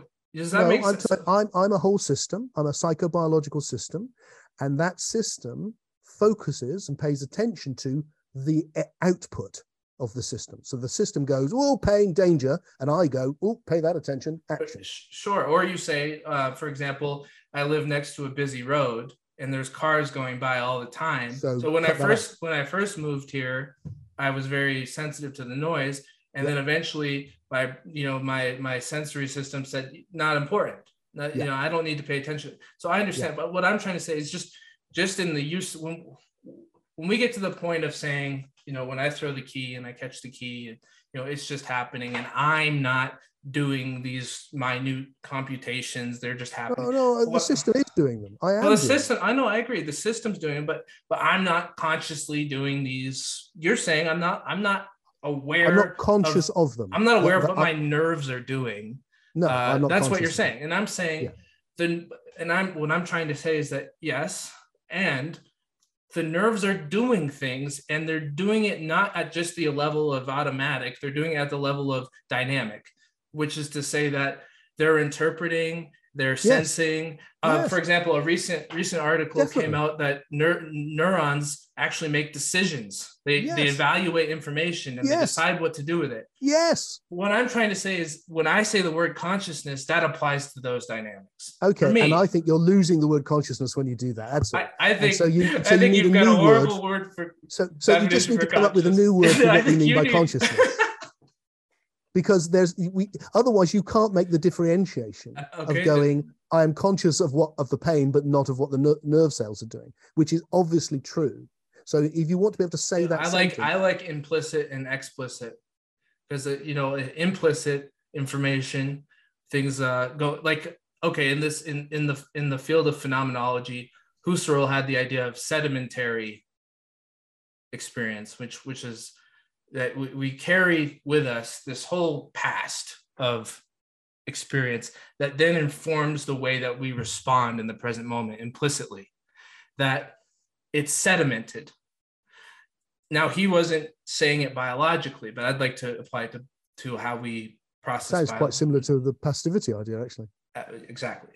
Uh, and then you know merleau-ponty came along and he created this idea of the lived body and that whether we acquire it through learned habit or whether we acquire it through uh, inheritance that there's there's this implicit framework of learning responding uh, orienting with our environment proactively engaging with our environment. And that to me that that word implicit is is is more suitable than non-conscious or unconscious because it's it's it's when we say the word non-conscious no matter how much we we try we we give it connotations of automata. And we give it connota- connotations of automatic. And we give it connotations of non-subjective non-subjective uh, and non-experiential. And i'm saying and i'm saying that that i don't believe those things. I, I think i think it was actually more accurate to say that all those things do exist within that sedimentary it, structure. Is it yeah i mean you, you still haven't got a word. You still need a word, Ryan, because there's there's you know you, you're going to lose some really important differentiations if you just if you use it in such a wide way. Well, I'd argue that on the other side, that, that we lose really important differentiations by saying that there is a non-conscious. I could, but I agree with you, and I'm able to make those discriminations, and I completely agree with you. Okay. And I don't see, and I see what you're calling automata. I see that as the, the whole the, the, these are pastivity systems which are growing ever to ever more complex. Right. And it's a spectrum and at a certain point we call it life. And yes. because it has different qualities yeah. and then it's clearly not automatic in that way. Right. But it's kind of basic and still you know basic life does perform in in repetitive ways which can be predicted um, you you know most often. But as it becomes more and more emergent that becomes impossible to predict so that anyone watching our conversation would not be able to predict what you're going to say next. Sure like, i'm with you. so, you can't but but yeah. but on lower levels we can predict because it becomes the pastivity stronger and the potentiality for creativity is less. Yeah stuart kauffman a theoretical biologist says that the universe is non it's it's non-prestatable above the level of atoms. It's non-ergodic. It doesn't like it doesn't visit every possible state. So we don't we don't know what it's it's it's literally spontaneously emerging. It's not it's not predictable. Yeah i mean i think it's that i think that's exactly right. And that's what i meant earlier when i said with an algorithm it's it's it's it is prestatable to the degree that uh, you can you can predict it with much more control than you could predict an organism.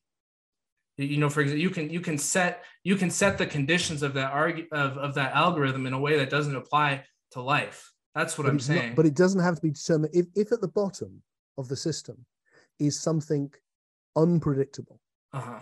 and the whole the whole theory that i'm trying to sh- share with you is like is, is is that everything is the conditioning of of the pure potentiality which is completely unpredictable It's it's un it's un it's unconditioned, which is then conditioned through the accumulation of evolution.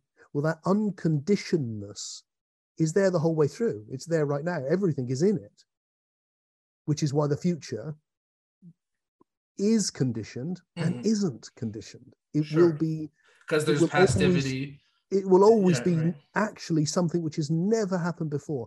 All the relationships, all the f- ways that the systems interrelate will be new, and there'll be more information, and that means the next one will be new. But what's happening is that the levels and and um, the way in which the systems are reading each other and operating and processing Mm. each other is increasing exponentially, and that is and when it hits the the level of the psyche, that's a, a- another huge jump, like the level like like happened with life. Mhm. Yeah. And then you can differentiate between things I'm aware of and things which are happening lower down in the system. Sure. You can differentiate those without using non-consciousness. That's all I'm saying. Okay, yeah, let's do that. Let's use the word awareness. Aware of. I, I like that much better. Yeah. Okay, all right, Yeah. we can do that. Yeah. I'm happy with that. Yeah. Because I'm I aware of. right. So that ability to be aware of is where I'm focusing, going, that is what I want to and, and of course I can't focus it anywhere. You know, I can I can focus it in the world depending on the le- on the nature of my senses, and I can focus it in the psyche depending on the way that my psyche is organized. So Right. But you you would can- like just to be clear, you don't give a, a psyche to a slime mold or to a plant. no, because because I think it's you can't have the psyche until you've got you've got conscious. Um, you know, you can't until there's eyes. until there's a until there's a narrative identity. Mm, I think that's quite complex, actually. Okay. narrative identity. I think that's going to come. So a dog later. then could have Pardon? then a dog might Uh, psyche? Well, yeah, because it Okay. can dream. okay. I'm I'm just I just want to know where you draw that I, I, I have no idea where the line gets in the drawn. animal kingdom. but okay. but I think what you can see in the animal kingdom is that they are able to create images from their sensory experience. okay. And And one of the clear you ways you can see that, like like a like a like a parrot can dr- can dream.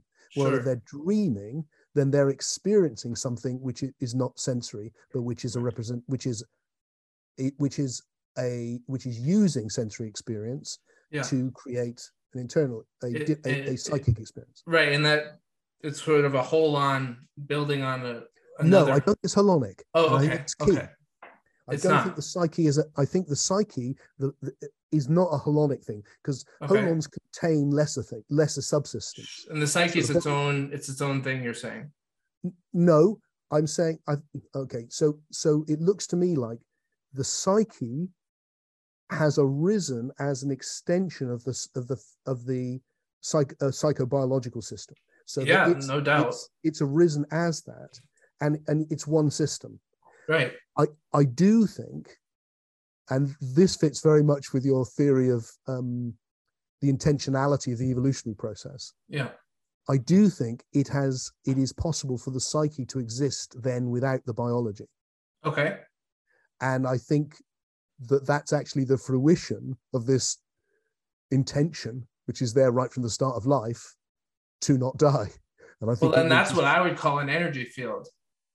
okay. Well, I, I, a- I would I would say it's it becomes its own sort of. it ju- it's able to exist as as a pastivity system. Now I don't know if that applies in this like in this human flesh or if it's beyond that or uh, you know I don't I don't know how those nuances work, but I do suspect there's something to what you're saying. so so the, the the way that I uh, try and think about it is to go, you know, that I'm a psychobiological system. Yep. The system can function in a cut down way. I could cut off my arms and legs, Sure. and if it was done in an appropriate way, I might be able to carry on as a psychobiological system.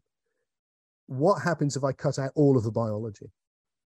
Would the now if the if the psyche is reliant on the biology in some way, which is the common idea, it's in like it's encoded in the brain or something, then obviously not. But if that's not the way it is, if the psyche is part of a pastivity system, which is in the infoverse, and that's what it is, it's a it's a super system which is part of the psychobiological system organizing cells, Yeah. instance, but it's organizing ideas. Yeah. Then once it's arrived at enough sophistication, then can that pastivity system carry on? Which for you and me means when the when the experience of sensation ceases, does the experience of imagination continue? Right. Okay. So then, going back to biology, uh, obviously you've made a distinction between humans having complex psychic functions versus say a slime mold or further up the evolutionary tree. So then if it's not dependent on the biology then why do you make the distinctions between different animals? If it's not in ter- if it's not dependent if the psyche is not dependent on the biology I, i'm saying the psyche is- evolved from if- but then it's detaches in some sense? Then i think it evolves to the to, to a level of complexity that okay it is able to function. Because Uh, okay. it is as it is the part of the pastivity system which organizes imaginal information. The biological system is the part of the in, pastivity system that organizes cells biological information. Sure. And that is holonic with the cells that it contains and if Okay. they don't function it doesn't function. But the the eh, but the psyche is a is a new is a different level of information. It's imaginal information.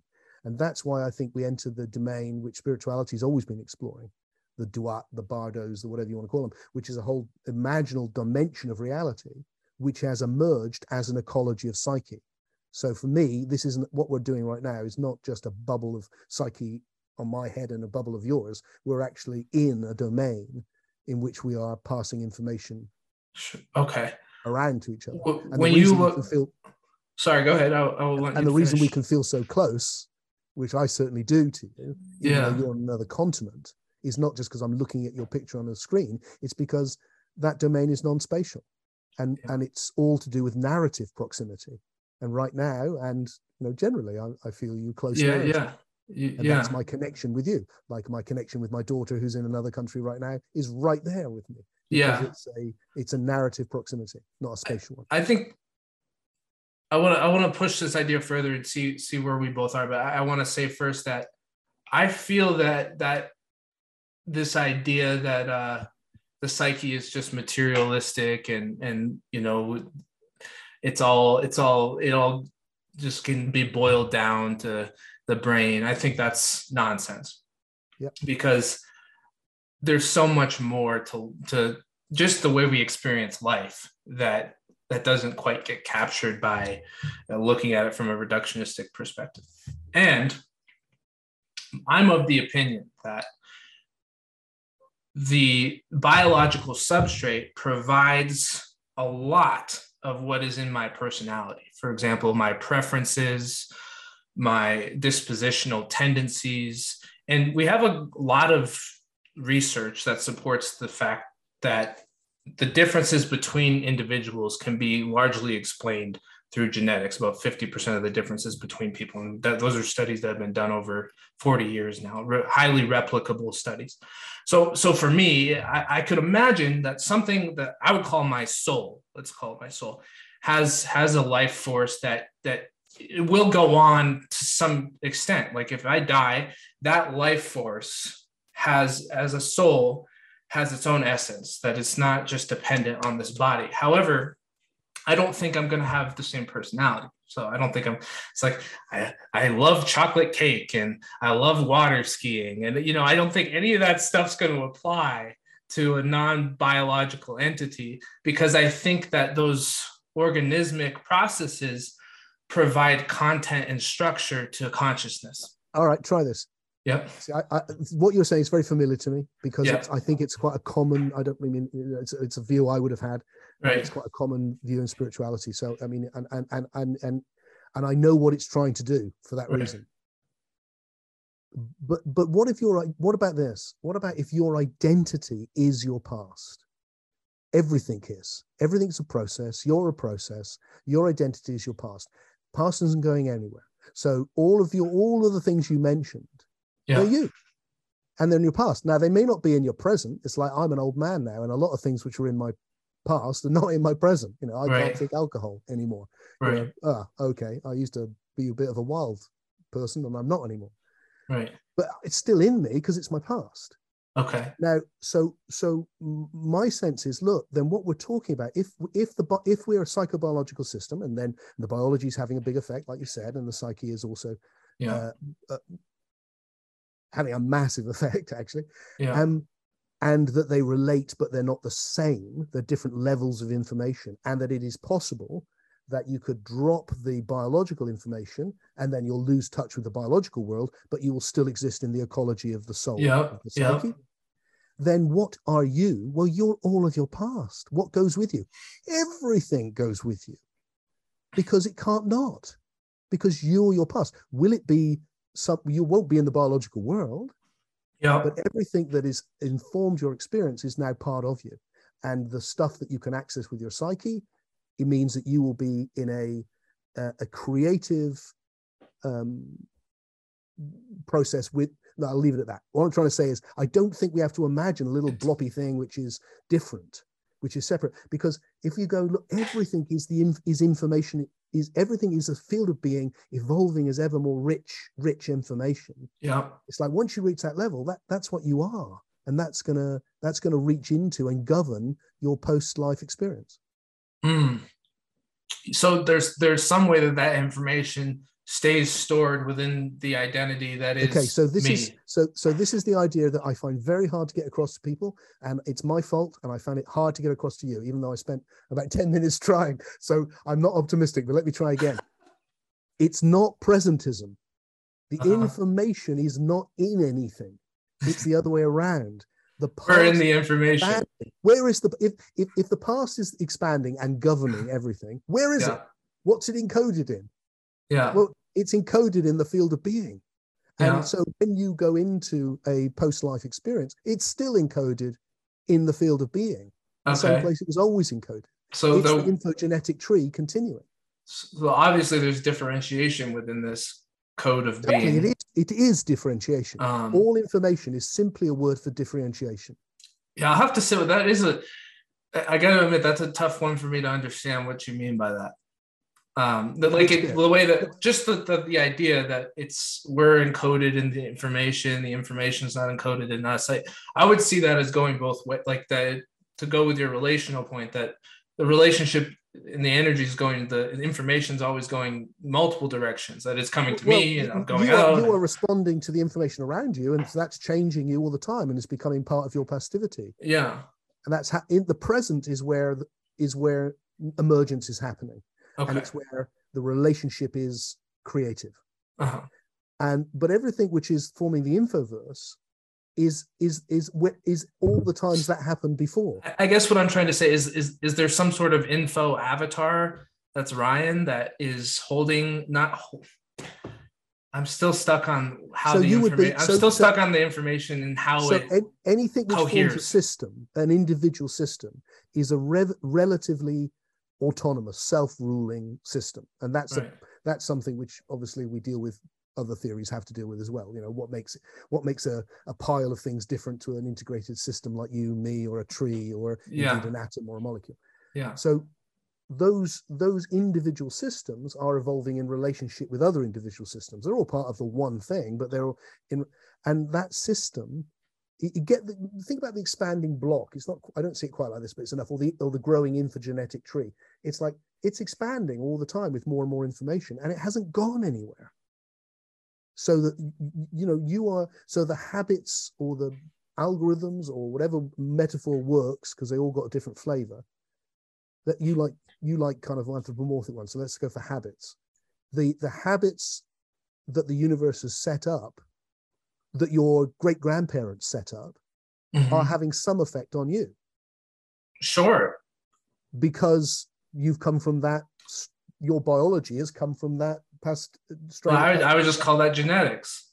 Well, yeah, but but this is a way of understanding what genetics is. You know, okay, it's okay, like, and it's also about expanding. It's like, you know, I I think there's a lot of hype around genetics as well. I think well, it's I don't. amazing.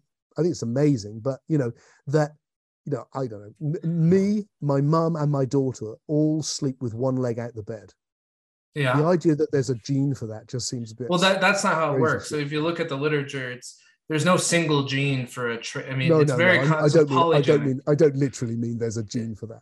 I mean that that is genetically conditioned. Maybe it will turn out that it is. Well, the But the way even if it is, what that is, what I'm trying to say is that is referencing the same level of past the the the, the system of pastivity, which Yeah. is actually governing everything way Uh, before you're you're talking about a meta What a gene system that goes beyond those organismic processes, and I understand it's it's this is universe. You're talking about a universal theory that applies to all information. I get that, but I want to address what you said about genetics first because this is a common thing that I I find uh, that that I think people aren't understanding. It, it the the whole thing has been set up as a dichotomy. So is it nature or is it nurture? And and it's still people still carry that around. It's it's clear that that the genetics don't operate on an island. I mean, that's just obvious. And and there's no way in hell that uh, they would have any meaning outside of a context. And and I think that the people doing this research really understand that it's contextual. It's like those genes. I hate that word, but Why? yes. Why Well, do you hate the word? I, I don't like the word because the way it gets used by like it's been it's been taken and turned into this self-help Right. Okay. thing where it's like become anything you want become a superhuman uh, use your epigenome and and you know and also if you you know like there's like five or six different meanings for the word epigenetics in the literature That's so unfortunately true with all of yeah these things. right so Like the word eh, emergent. but i'm not i'm not it's not a it's it's not a it's not a wrong word So- or anything so- i'm just so saying i don't I- like the connotations The thing I but- was saying about so go on. Sorry. Rick. no i just i just wanted to finish what i was saying which is that yeah, yeah, please. uh, yes, clearly it's epigenetics. Yes, that meaning phenotypic expression. That it, I mean, obviously. So, for example, if you come in with a polygenic cluster that that has it has a probabilistic predisposition towards a certain mode of e- expression or another. So, let's say I come in with a cluster that makes me more prone to negative emotions, which which which is a personality trait, and then I get abused. All that will happen in that circumstance is that unless some other cluster gets involved that i could interpret my scenario through more and more neuroticism. And i could t- continue to reinforce that trait because i've engaged it in my experience i have the proclivity same thing would apply to alcoholism or athleticism or eating eating a lot of food or being particularly extroverted all it means is that whatever I meet in my environment, I don't meet it as a blank slate. I meet it with a certain set of tendencies, and it's not deterministic. It's probabilistic, and you can't pre-state the outcome. And what, however, I interact with that environment is going to be uh, a both and, not an either or. There's going to be, but I, I, there's no such thing as passive influence, which is an old, you know, Skinnerian behavioral idea that basically says, if you put them in the right environment, then you've got the whole thing set. You you know what did uh was Skinner or another one who said give me a, give me any child and I'll show you a concert pianist. That's BS. I mean, there's clearly something about the genome that predisposes us to one outcome or another, but the outcome is not fixed. So I just wanted to clarify that because I, I just it's one of my pet peeves. that- I, that I, because- I, I agree with all of that, Okay. Ryan, and I think it's, you explained it beautifully as well. My my my point was more like um was, and I I'm not qualified to go into this, but I but if you're interested, I'd check it out. yeah. Was um was uh, Sheldrake's point, because Sheldrake, this is really where the whole morphic resonance idea came from. Right. Was him working as a with with plant genetics Right. and going, the idea of genetics is not enough. And that's where he came up with the morphic fields and the, the- forming fields. Well, Right. my infogenetic tree is his morphic fields by a different Okay. name in a slightly different context. Got it. and um, uh, so it's it's like th- th- there is there is so- and and and and an awful lot of um, the pastivity you know come ideas all of this It- it- Sheldrake cannot be underestimated. I mean, just what a Mm, this is Sheldrake. This I am reformulating and reworking in a different context ideas that Sheldrake and Sheldrake in turn took from Charles Sanders Peirce and developed massively, um, which is that this idea that and that, and and like I said, you know, people like Lee Smolin are working on in a in a Wow. context of physics that that that, that he calls it the power of precedence which is you know the, the, a bit like in law that the, the, laws of nature are more like common laws they they, they there's a, once it's been set down one way it will tend to repeat Mm. so so that's so so genetics become part of something bigger than Right. itself and not Yeah. a det- as you said not a deterministic No. biological system but actually part of an ongoing creative system in which everything is the past coming into new relationships Well, and I think that that's evolution. that's Evolution. yes Yeah, I mean, I mean, like genetics aren't fixed in concrete. They're, it, I mean, time scale is all relative. To, what's a long time to us in, in terms of nature? It's like, well, it's no biggie.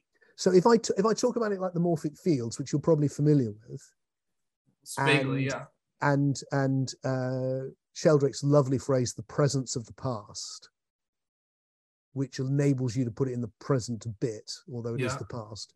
Yeah. Um, does that help you see what I'm getting at by going where everything is the outplay of, inf- of, of of what I'm calling the infoverse of this of the infogenetic tree? The, the only issue I've the only issue I've had with anything you've said, I mean, I think your your my my estimation for whatever it's worth, uh, your your your idea of relationship and complexity, uh, I'm, I think that's brilliant. The idea of more and more complexity evolving, the idea of uh, the imagination getting more sophisticated.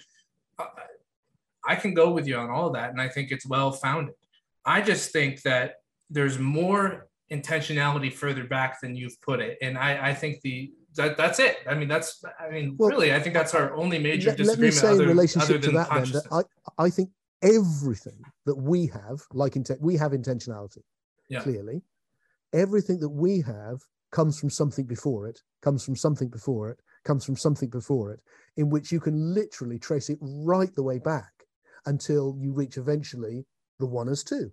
And and and so the one as two will become intentionality. At what point can you say it's appropriate to words use the word intentionality? It's going to be arbitrary. And, and I don't think it's intentional in a see that's why I don't like the word God uh, because you know like in a theological sense it's like this this deity who has everything figured out and it's all mapped out and it's all settled and it's omniscient and omnipotent and blah blah blah. I mean but I don't see the universe that way at all. I mean I look at the whole thing as a process of becoming. What I and this is I'm following my mentor Dr. Strachan I've thought about this a lot. I've I've, I've pushed this idea as far as I can so far that the universe strives for intelligent and intentional functionality, it resonates with me because first that means it doesn't always get it.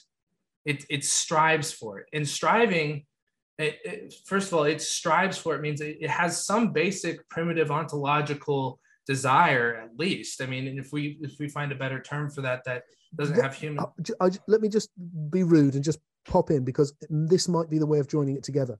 yeah So, the metaphysical claim I started with this is the realization of potentiality in ever more emergent ways. yeah yeah I like that That that goes. Look, what will become the purpose that we're experiencing, and maybe before us as well, is inbuilt into the very metaphysics of the universe. I, I'm with that that I Because can agree with. it's not like it has an intention it's that it is the realization of potentiality that's what it is Yes. and because the past accumulates it is inevitably in more emergent ways right.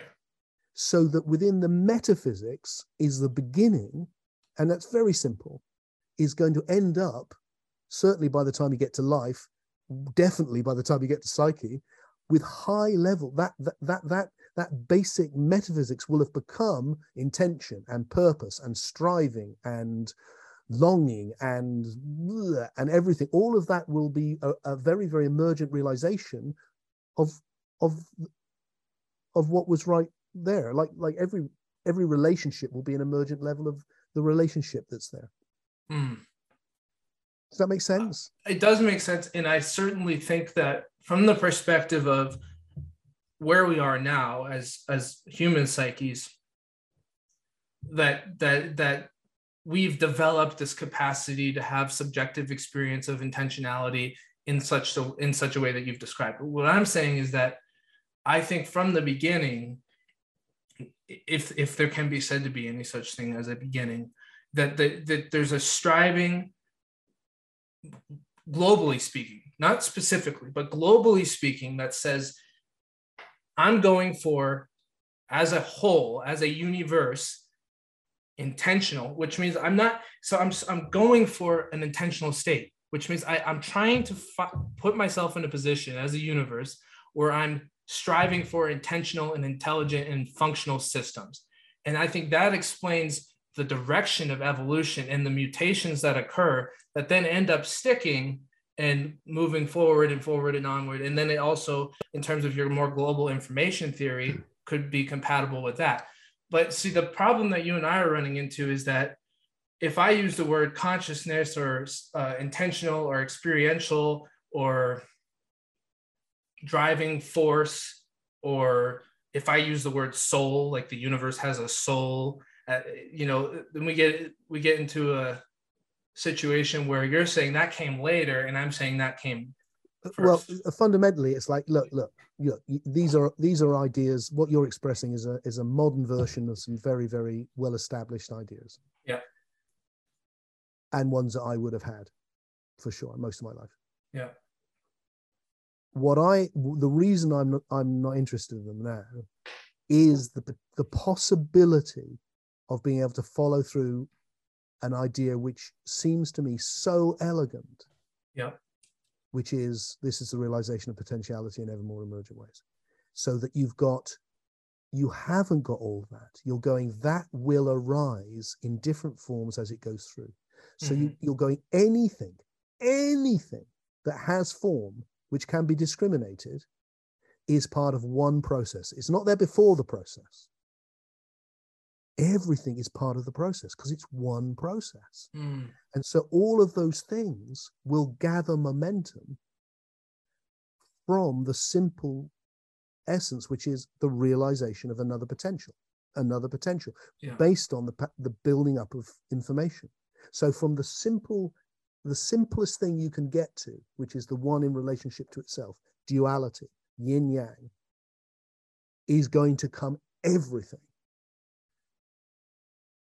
And you don't, and and and and so is it possible that we can frame a narrative in which that you can that everything can be part of one story, and and if you put it there before, it's not. Then you've then you've undone that. How come? Now you well, because you you haven't said it's you haven't said it's part of the it, it, where, it, where how you know, how how is this how is it part of the one story? Well, it's all one. It's monistic. I don't think it's a dualistic or universe. No, no, no. But if you've got, but but it, what I'm what I'm trying to play with is the realization of potentiality in ever more emergent ways. Well, sure. So what's the you you're introducing all sorts of very complex. No, I, I it's, I'm not saying that it's, it's all got a drive it's got an intention it wants to get somewhere these are all anthropomorphic qualities. Well i think it's we have to use language that i'm with you. I'm with you. I can't say the language of the universe. So okay, i'm using no, no, no, i'm using I, a language that i okay, know i'm not accusing you i'm not accusing you of of of like taking you know of just creating a big man at the beginning. I, I don't mean right. to okay, that. good. Yeah. and and and i look i know these problems because the, the vision you're trying to articulate to me yeah. is the vision i was trying to articulate in soul story and before. It's very similar not soul story um mystery experience. Okay. And before. So yeah. and, and i wrestled with exactly the same thing of like well i've got these it's like the thing which turned into intentionality was there at the beginning for instance or that yes. sort of well I, I, would say it's it's it's life force it's soul so now it's... I, so now i want to push it a lot harder and go okay. no let's just go for, let's see if we can actually go for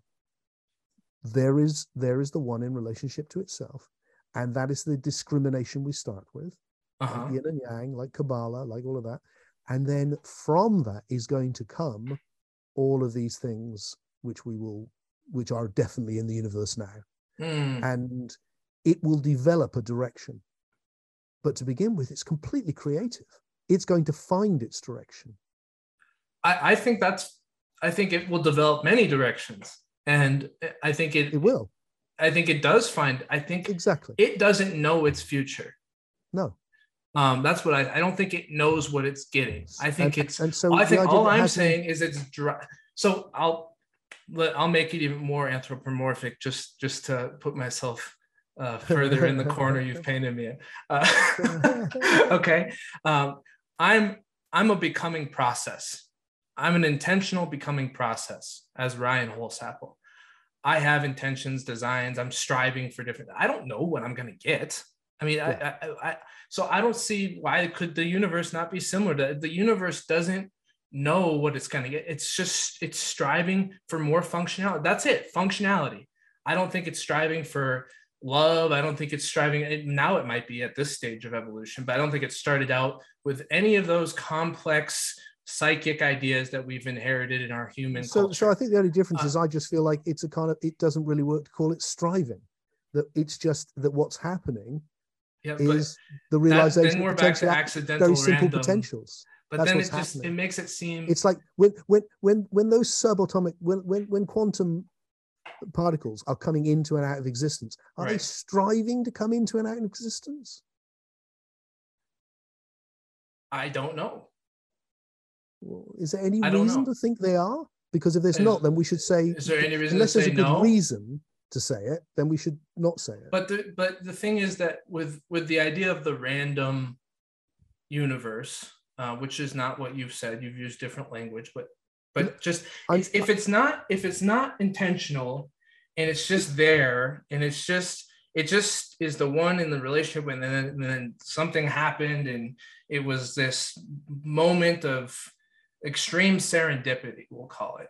Um, you know, all you've done. I'm not saying it's extreme serendipity. I'm, I'm just I'm I'm using my words. So yeah, please okay. correct me. Please correct me if I'm. I, what I'm trying to say is, look, look, the the at this end of the universe. Yes. The thing we call conscious creativity that yes. you and I are doing right now with ideas. Yeah.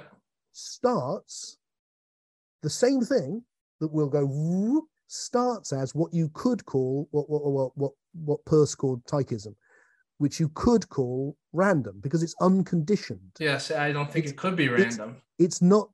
Forget the word random. Then call it unconditioned. Okay. Unconditioned creativity. This is creative, but this is conditioned creativity. We're okay. using certain words. It's not anything. Sure. It's like it's sure. conditioned by who we are, our past, our understanding. Yeah. This is unconditioned creativity. So what's happening with the quantum particles coming into and out of existence is unconditioned creativity. It's just like a movement in the in the fabric of being. Yeah. And then n- not going anywhere. And then, but some of those movements in the fabrics of being do go somewhere. And then yeah. they start setting up patterns. Yeah. And then you've got and, and and then you've got pastivity.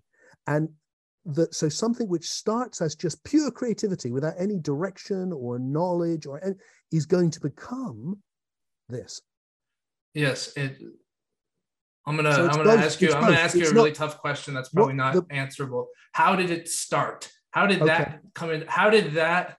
I can tell you my I can tell you my best my best way of dealing with it. Okay. Um, which it, so this is really tough. I know. Yeah. For, for anyone, but I can, get, I can get this is the best I can get. If you and I'm going to use the quantum foam image. It's only an image. I'm okay. not saying I think I think this is way before the quantum foam. Okay. um, the quantum foam is a later represent, you know. So, but let's use that image. Okay. Because we ha- we have it that we know that it's happening in empty in empty nothingness. Something is coming into in and out of existence all the time. So let us imagine something an atemporal field of being within which it, things are coming into movements are happening and that every single one of those movements is the beginning because every single one of those movements is a time stream. Okay.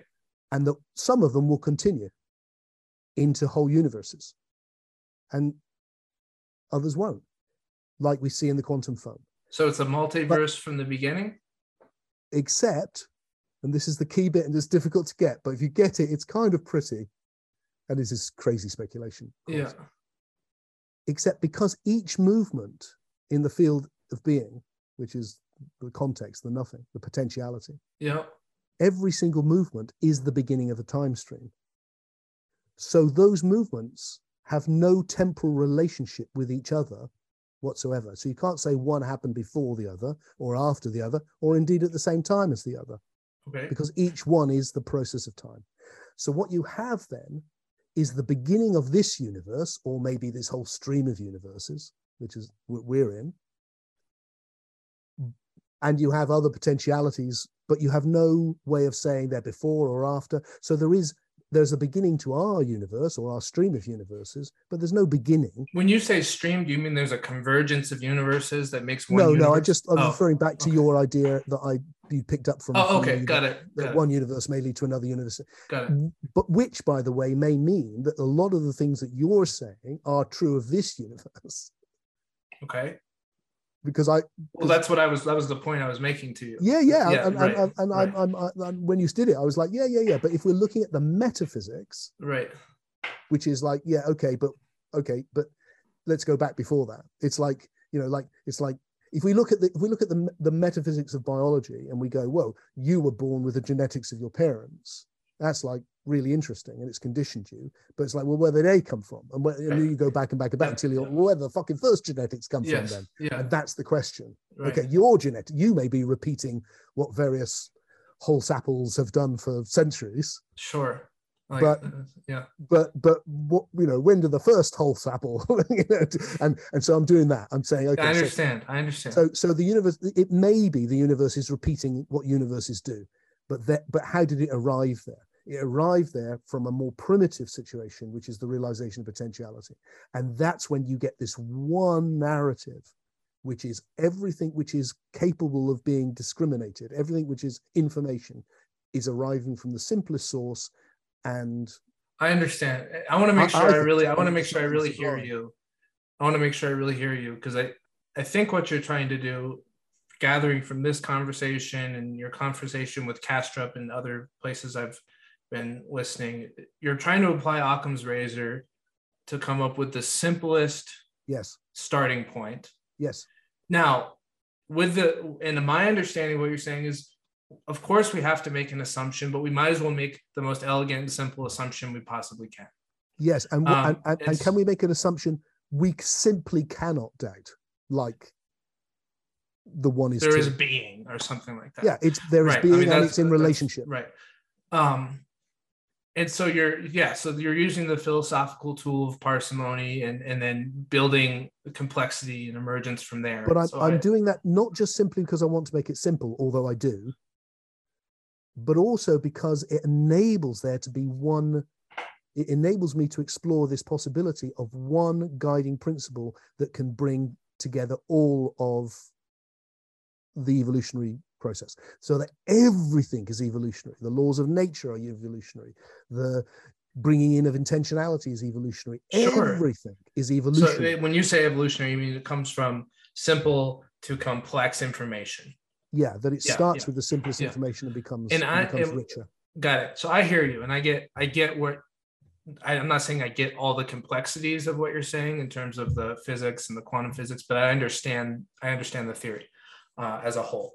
What I'm saying is that let us say we start with the idea of functionality and the idea that uh, because what you're getting is functionality. What you're getting is more and more functional systems. And what do I mean by functional? What I mean by functional is in the context in which they perform behaviors, activities, processes, they are stable and robust. And it's not just this big entropic soup. There's a functional process happening in the universe. Yeah. Uh, what I'm saying is we start with the idea that functionality is actually a driving force of the universe.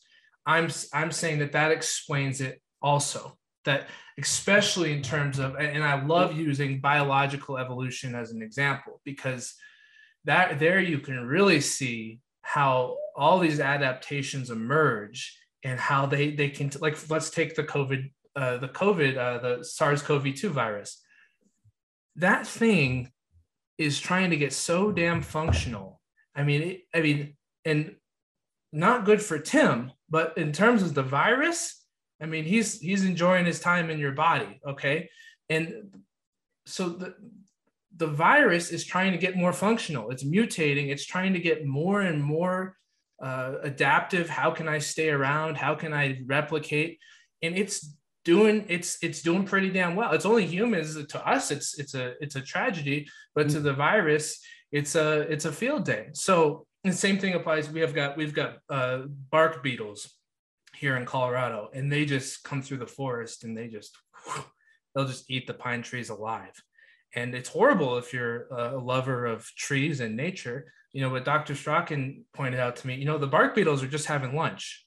And so the, the point is that whatever the universe is creating, from the perspectivism of that particular thing or process that is doing what it does, there there's a process of functionality occurring. Okay, so take that right because uh, I think that's right, but, uh, yeah. but, but take that right back to your metaphysical beginnings, Ryan.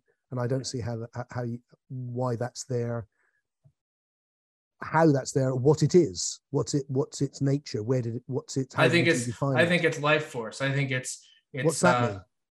soul. I think it's what does that mean? I think soul is that being that you start with. Ah, so being is no longer just being. No, I'm just using a word that I would say there that you could interchange those two words. Well, yeah, but my, my the difference between the words is my being just is being. That's it. It's just being. That's why it's so simple. You're now using a different. well. There has to see the thing is that there wants, has to be some sort of activity. There has to be some sort of activity that occurs in order for anything to emerge. So you so, so wherever you start, you have to have some activity yeah, if, there's, the, if it's stagnant, then you don't get anywhere. It's like that old question: How do you so, get something so, out of nothing? So, so but, that's saying, why I'm saying it is always the activity. Its nature is the nature is not being that one day becomes. Right. The nature of reality is unidual. Is becoming. It, it is always the becoming. Sure. It's the one in relationship to itself. Our universe, or our genetic strand of our gen- generic strand of universes, has a beginning but actually the nature of what existence is is always the becoming. So there is no beginning and there is no end. there's there's it's, there's a beginning there may be there's a beginning to our universe it's concentric and, and there will be an end. But the thing what it is at the is, metaphysics level that you want to talk yeah, about. is is is is always the becoming. Is it That's like nietzsche's uh, time is a flat circle that it's just this not that i'm not talking about in terms of everything repeats but it's this concentric process that time only applies from the perspective of a relative being, not from the perspective of the universe. Is that what you're saying? As a whole, like whatever, at the basic metaphysical level? No, I'm not quite saying that. I'm okay. saying that the the I'm saying that that what we see, what we everything, you know, all, all I've ever known is the process of becoming. Sure. And I'm going, ah, maybe that's because that's what reality is. It's the process of becoming. And if you strip that down to the most basic level, then the beginning then the beginning of that process of becoming it seems to me is not intentionality or desire or anything it is something which you could best describe with the language of mathematics. Yeah because that okay. is the simplest information. There's no intentionality in mathematics. The two doesn't so then then we get into a whole thing of is mathematics symbolic or is mathematics essential? i think mathematics is a language with which we can understand this basic informational level. Okay okay and that allows us to see that basic informational level is going to come up to all of this. Now, because I'm not reductionist, I'm not saying the universe is like a computer. I'm saying that that fundamental level of information will become this, and this is not a byproduct or an illusion. Yeah. It's real and it's yeah. wonderful. Um, but but that language of but you've also said it's creative it's creative because it cannot because the very metaphysics what its nature and that's what i mean by soul. That's what i mean is that it's okay that well life it's that life force. It's got force well that's it. a different thing the idea there's a force and it's a life force. Yeah. It's like that's that's it's like you're saying that that when, well look look that, at how life look at how life was created. I mean it's still it's it's like it's still a tremendous mystery in terms of how those electromagnetic processes that led that led to more molecular sophistication then all of a sudden came into a yeah, soup and but if you and, if you put it down to a life force you're you're you're just going back to where we've pulled ourselves my, out of what i've been trying no because I, don't well, you think again, that's why like, the, I'm thinking of Bergson and, and, and the way that all of that was I'm so not talking about vitalism. Okay. I'm not talking about vitalism because okay. I'm saying that the process of life itself is life force. I'm not, I'm not saying that there's this special. Uh, the process. So the whole the evolutionary. The evolutionary I just okay. So so you've got you've got a fundamental two-ness. Let's get it round to the, the mathematics, and that's the simplest we can get. Uh, process, relationship. Yeah. And what are you calling soul in that? What's you? What do you want to use that word? Because I think we. I tell you what, I'm. I, I think we need to be careful of. Yeah. Is and I see this all the time, Ryan. Is that by using these words like Uh-huh. consciousness and soul and Yeah. intentionality and all this force, Yeah. um, life, particularly force, we smuggle in a whole load of ideas that shouldn't be there. And it's like we the claim is often made to me, and I think you might be making this claim, that I'm just using a different word for that. But the reason they want to you want to use the different word, not you necessarily, but Yeah. somebody does, yeah. but certainly Kastrup did this, is you're smuggling in a whole load of other things on the basis of it.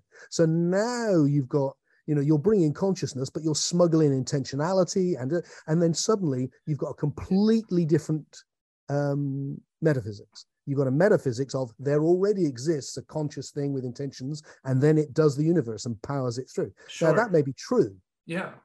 I don't know. That may be true. Right. But what it, what the reason it no longer appeals to me, although obviously most of my books that's exactly what I say, Sure. is that it it is that there's this incredibly elegant version which enables me to arrive at all the beautiful things which I know to be true Yeah. without that. Well, I- and that's where I'm trying to challenge- one narrative. There's I'm nothing just- before the process. What I'm trying to challenge you on and your thinking is um, if you look at the outcome, which is the functionality, and again, we might be going in circles, and that's okay because I'm really enjoying talking to you about it. Um, if you look at the outcome, which is the functionality, you have a choice, right? You can say, well, the functionality emerged and it emerged as a process of complexity from simpler to more complex. And uh, there was no, it didn't start there. It, it, it happened. But with those types of thinking, whether it's the way you're doing it or whether it's the way a materialist does it with the brain creating consciousness, you're still dealing with a similar problem. And that problem is how exactly does the brain create? Now, I'm not, before you interrupt me, I'm not saying that you're saying that the brain creates consciousness. I'm saying that the problem of emergence has always been that the, the devil is in the details. How does the emergence occur? Now, I'm saying that Throw- throw another dice. alternative, another alternative, the- the- another alternative that helps explain the emergence, which no doubt does occur. I mean, there's no doubt that emergence occurs, is to put some of those forces of so-called consciousness or phenomenology into onto, into ontological priors.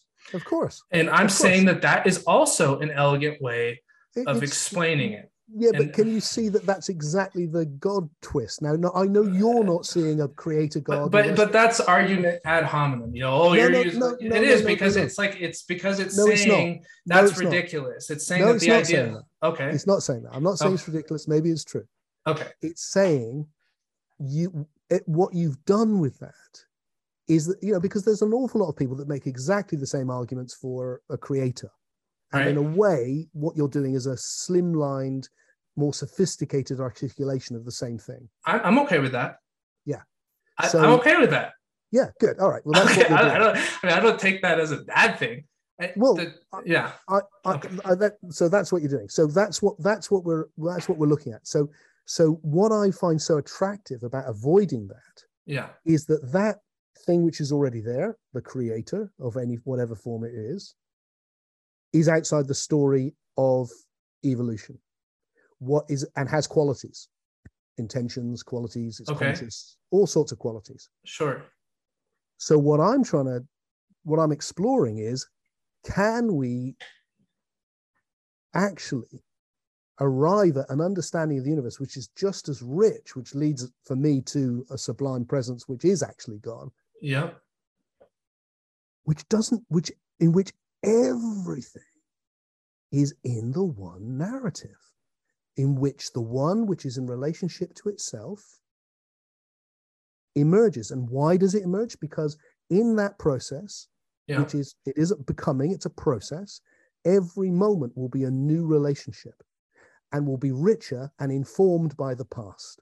Mm. And that increasing conditioned potentiality will start what? Informing. Information will literally inform the universe, creating forms. Forms that survive have to be, in your language, which is a good language, functional to the degree that they can sustain themselves in relationship with other forms. Right.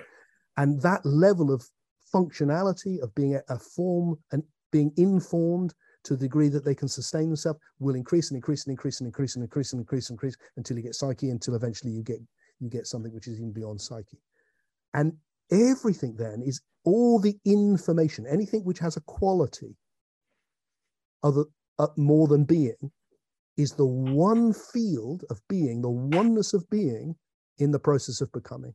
Nothing before it nothing no creator nothing. And you've allowed it. You, you've got a you've got a just that. And that seems i, like, I love the idea the that's universe an incredible is, vision if we could make it work. The universe is being and beco- in, in the process of becoming. I think that yeah. I, I love that. I'm just trying to put the intentionality at the beginning. I mean, I know. No, I mean, we've got we agree on. And what I'm trying to say is, I think saying. you can get every. I think you can get every all the understanding you want. Sure. Without doing that, and that's the that's what's changed for me over the yeah. last 10 years what's changed is i've gone i can keep all of the understanding which feels right to me yeah. and which feels soulful to me without that and i did think it was impossible and that's and where I, I am. And that's where I I don't yeah. I'm and not I don't sure think I don't think it is necessary because the universe just as well could have just been like I said, it could just have been entropic. There's there's no reason it had to get more complex. There's no reason that it had no, to become no, more no. I think there is because Which again, is? it's yeah because of the, the because I don't think the past goes anywhere. So there is. I know, is, but even there, there's a real principle of of pastivity that starts there at the beginning, which well, really which really is functionality in some ways. Yeah, I mean, because pastivity is very functional. I mean, yeah, it's, it's the, not the very functional to just be a series of fleeting things, and, and then you that, That's what I'm trying to say. So the pastivity so is the conditioning of, so, of, so, of, being. So in some way, you do put the, functionality at the beginning. In some well, ways, I, if pastivity is well, there, that's what I just said to you. That's right, what I just right. said to you. So, okay. so to the degree that you go, look, the the the the, the process of becoming is repetition of past patterns in creative ways or novel right. ways right. and the ones that are functional will sustain and go forward and the ones that are not won't so there is an impetus there is a tendency towards and that's greater the, ten- functionality the tendency itself that's that's where i'm saying Except there's you don't something, have to there's something it, to be explained about the tendency there's something well not not if you root it in the metaphysics but the metaphysics is the thing to be explained. It, well, if if you're going, look, this is the realization that, that this is the realization of potentiality. That being is a field which can become informed in any way. Yeah. And the image there I've got is like the quantum field. You've got, you know, where you've got one field vibrating in different ways, and that, and the simplest vibration is a yeah. bit. Yeah. So you've got that image. You've got one field, and it's like from that you can get everything yeah. potentially. You don't need anything else. And then that will become all those things. And if you've got the idea that, okay, so the information, once it has been informed, it's in, it's informed. That's it. So it's been informed in this way. It now is informed. Then that the way it's been informed will now condition how it gets informed next. And then how it gets so it's it, it cannot help but be what we call creative.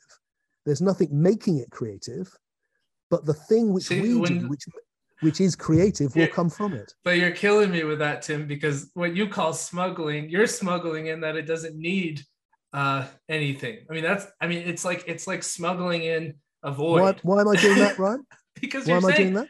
You're saying I don't need it doesn't need anything to drive it. It just happens. You're like so like that's also an explanation is what it's it like doesn't it, it, it I, I'm saying that so here's my interpretation of what you're saying and and maybe i'm not interpreting it correctly but just just let me say it and then you can yeah, yeah. respond um, what i'm saying is when you say it doesn't need a driving force to become more functional it doesn't need any intentionality. I'm saying that is that is smuggling in an assumption of well we don't need that. And and but you're not explaining why we don't need it in a way that i'm satisfied with because you're okay well let me try again to do that. Okay okay. If if if if existence is the process of becoming. Okay. Yeah that's what it is. And we and which the low the the common denominator is being and that is and the becoming is the um is being being informed the process. Yeah yeah. Then the that's enough. No it's not because so here's what i'm trying to say to you. To say existence is being in the process of becoming is, is to me from where i would stand philosophically is not enough of a foundational assumption. Because then we have to ask how come how come it's a process of being and becoming rather than just a process of being stagnant? Well so, so there is something process, right or, or just a stat so then take out the word process. Now how come it's not just a stagnant being and so i'm saying there's still something to be explained. So so that hence my image. I mean i think you you're right in that in that you are forced back and back and back right. but you you're, you're dealing with so little now yeah. that you've really pared it down. And that's the and the littlest part i would go to the life force. Is what? The littlest part to me the where i'm paring it down would be the life force. That's okay, but, my but, ontological but, prior. but if I'm, if, it's, I know you laugh and you, you laugh, but it's what the fuck is a life force? Well, what the fuck is a basic mathematical universe? I mean, the, I could ask you the same thing. Yeah, well, I think we can. I can. Def, I can define it though to some degree because you can see um, relationship underlying everything. So it's not like it's like I can see life force underlying all of creation. Maybe, but that's a maybe, but you but relationship is not a maybe, is it? Well, life force is what drives relationships. The fact that I contacted you for this conversation, I don't, I don't mean that, this. I don't mean our relationship. Or I mean the, the, fact, the that, fact that the fact that nature is in a process of complexification rather than uh, just staying as hard uh, dead matter. I mean, all of that you can see life force. The fact that when well, the when the pulsar when the pulsar lets the go and then atmosphere, and all of that. But that I mean I'm, that Yes. The, the, the, I mean, uh, I mean we can both agree, though, that no matter where you start, you have to start with an assumption. And I'm saying that, so you're saying your assumption is better than my assumption, and and and that could be true, but I disagree. I think I, I am definitely saying that. Yes, because, and, I, am saying I don't because agree. A life force to describe what it is, you're going to need a lot of qualities. But to describe being, you're seeing something which everything in the That's, universe has, the isness of everything the isness of and I mean, then the qualities certainly just the, as vague as life force the isness of everything is it? Yeah. Uh, that's not any more descriptive. The, i mean the, the isness of every, i mean that's just that's just using your own phenomenology to explain being. The things exist. I, exactly I observe things exist. That's exactly it. I'm saying something as simple as that. Things exist and and all of the thing and everything that and everything is a quality of that. Everything is an extra quality that informs. I know, but I'm saying that way. doesn't explain anything. That just that's just an observation. That it things exist, right? Pardon? I just don't think that explains things. I think that that's an observation. It is an observation, right? I'm saying that to me that observation couldn't be. I couldn't put that somehow at the foundation. I just don't. I don't understand that the observation is to lead to what would be the simplest thing that you could see metaphysically. Mm-hmm. And whether you need a creator of some force, some for creative force, some life force, some God or something. And whether actually it can work the other way around, that the universe itself is that it will turn yeah. you know it is a right that it is the thing which will be a life force or whatever it is the yeah, intelligence I, of it that so, that is what it is. It is so that you. So if it is that, then we're not having any disagreement. So, so, the fundamental, well, it's becoming that.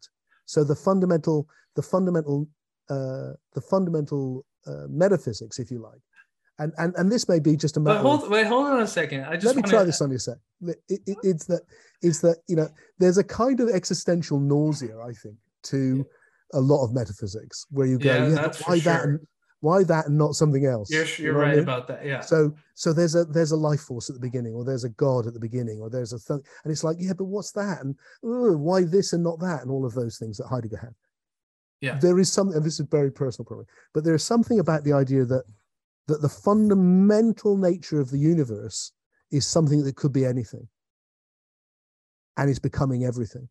Okay. Just goes, oh, that doesn't give me nausea. There's something which, of course, I- but what's the, the- fundamental nature of existence? It's not a thing which already exists. It's something that could be anything. So it's just pure the process. potential. Yeah, which is Okay. becoming everything. I, I hear you. And, and you said something a few minutes ago that said uh, life, we get to life force. So Well, my, my question, hold sure on, I want to ask Force. I, I you, why I are you content to use life force then, but not, wait well, why- I wouldn't use I wouldn't use life force. I'd say there's did. pastivity which conditions being in such a way that it has intentionality and it moves in the The- direction. the thing I want to say about all that is that we have to come up with words to explain the ineffable. And so we use, for example, we use psyche or imagination. And That's not ineffable. I mean, in its grand totality, it's it's certainly hard to capture. Oh yeah, everything's on the capture. Yeah, But I just that's all I mean. I don't mean It, that it has a nature. I'm not it? that we don't experience the, the psyche. psyche I just mean I just mean there's something about it that's a, a, a bit ethereal sometimes in terms of the imagination and, and the beauty. of- Yeah, Sure. Yeah. Yeah. I, I, I that's all I meant by that. Sorry. okay, What I'm yeah. saying is that like there, there, we have to come up with a language. So we we say psyche or we say soul or we say life force or we say love, right? Love. And and yeah, sure, you could always look at me and say, Ryan, well, what are you really, what are you really saying about that? What do you but the thing that I'm saying is that that can apply across many of the philosophies, whether it's talking metaphysics or epistemology, that we can always say that. And it's always a good question to ask. What do you really mean by life force? Yes. Um, or what do you really mean by psyche, Tim? And what do you really mean by imagination? But I, but I, I, I will do my best, genuinely, Ryan. This is what I spend all day doing. yeah. is asking myself those questions. The reason I've ended up here, not where you are at the moment, is because Yeah. I kept asking that question.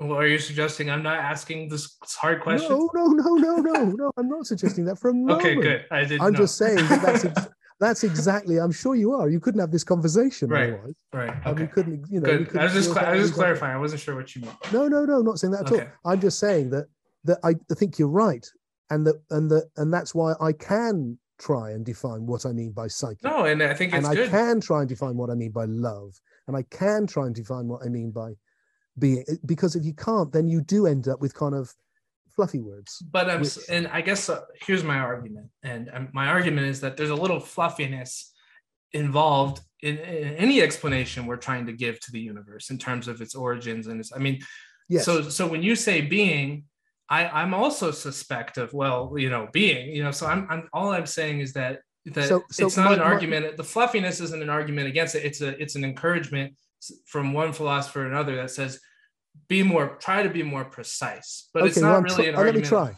Let Yeah. me try because the reason that I I chosen being, because in in in uh, Soul Story I call it spirit, okay and I've and and I I'm now moved away from that for the very reasons that I think Yeah. it encourages, and I wanted to really. I still had then a view much more like the one you're exploring. exploring. Yeah, I mean, I, that's pretty much was the view I had, Right. and that what's what's changed for me is I've gone okay. That is that's I am smuggling in a whole load of stuff there.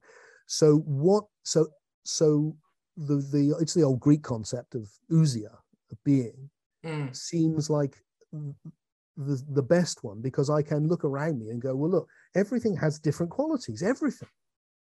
It's all different. Yeah. What makes it one? yeah What Yeah. is the quality in the universe that makes it a universe? Because everything I can, everything's fucking got different qualities. i know i know Well, the quality, one of the words you could give to that is ousia or being. So it has the quality of being. So therefore, you have one field of being which has then got all of these different qualities. And that the evolution of those qualities is the becoming. yes and then so so and when, when it comes to the evolution of being when it comes to the evolution of being which has this just essence of being i'm saying that as a part of that evolution there has to be something driving becoming something. It could be it could be uh, as a simple uh, process of relational information exchange. But I'm saying that I like the word life force for that driving power. And I'm saying Um, I don't think we need that. That's it. that- Yeah. it- I had the same thing with Ken with the idea of eros. With And- Ken, uh, with who? Ken Wilber, Okay, with Ken Wilber. he has the eros, and Yeah. and, and uh, I, I it's like I don't I, I think all we don't need any of that.